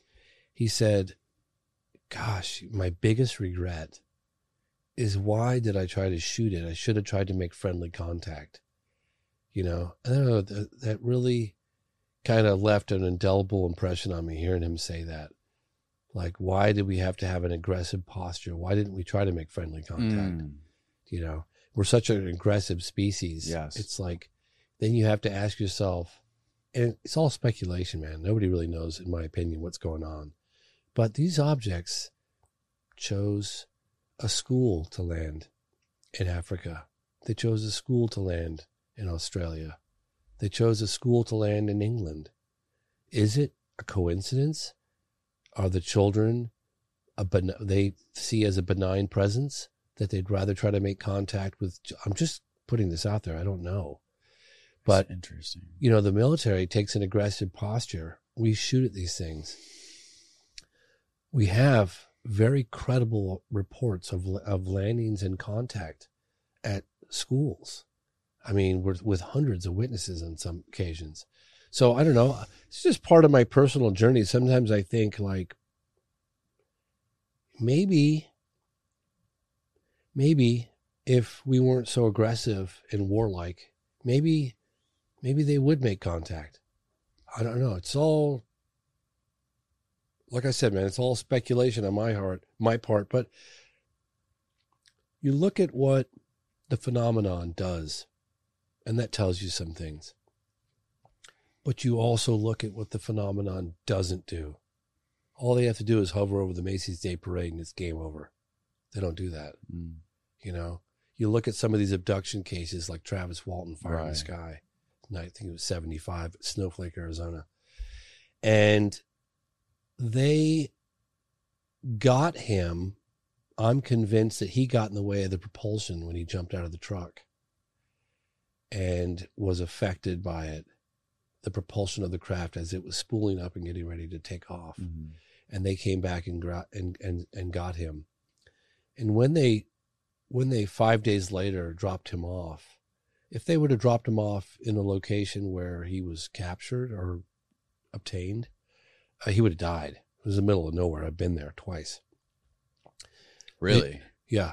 They dropped him off. I actually have a photograph of the location if you want to see it. Yeah. They dropped him off at um see this one.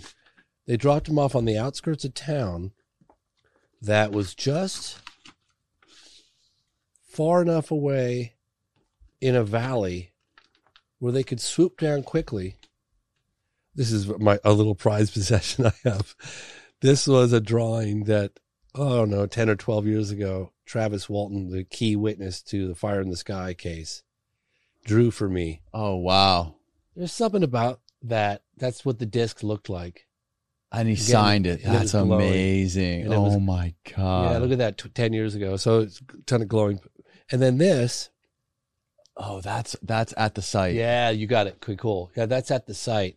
And the weird thing was to like proximity to where the object was was seen hovering, they cut some of the immediate trees as samples to look at the growth rings.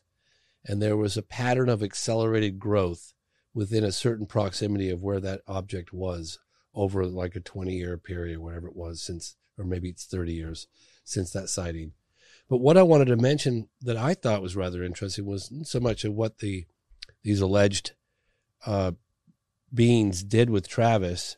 It's a very credible case because there were so many eyewitnesses, seven of them. They all passed polygraph, and but when they dropped off Travis, they did it so right on the outskirts of town in a little valley, so they could like dip down quickly, deposit him right on the outskirts, and then shoot off minimizing the likelihood of them being spotted. Why? Right. But they also cared about his well being Mm. because if they would have dropped him off where they picked him up, he wouldn't have made it. Right. And so that tells you something too, right? Excuse me. It's it's it's a fascinating. So you know you have to look at like what UFOs do, and you also have to look at what UFOs don't do. I mean, they do some pretty provocative things, um, but they don't make overt contact on a on a mass scale. Right. Why? Which is interesting. Very interesting. And the children aspect of it is, Children is even more fascinating. you know, I mean, I- children think about it. I mean, children have the they're the most open minded. They're Yeah. they're not set in their ways. Totally. They're closer to the source than They we are. Yeah, they really are. they really are. Well, James, thank you so much for doing this, man. It has been been fascinating. Um, I'm grateful for you coming and sharing all this information. Thank you so much for having me on the show. It was it was a real pleasure. I hope I didn't talk too much. No, you didn't. I wish you could talk more. Where where, uh, where can people find? When is the movie coming out? Moment of Contact, and where can people find it? So Moment of Contact is coming out in mid October. there are a lot of streaming platforms that are currently looking at it. It's right now scheduled to be released on TVOD, which is iTunes, Amazon, Fandango, Vimeo, Hulu, all those streaming, you know, those platforms of transactional download.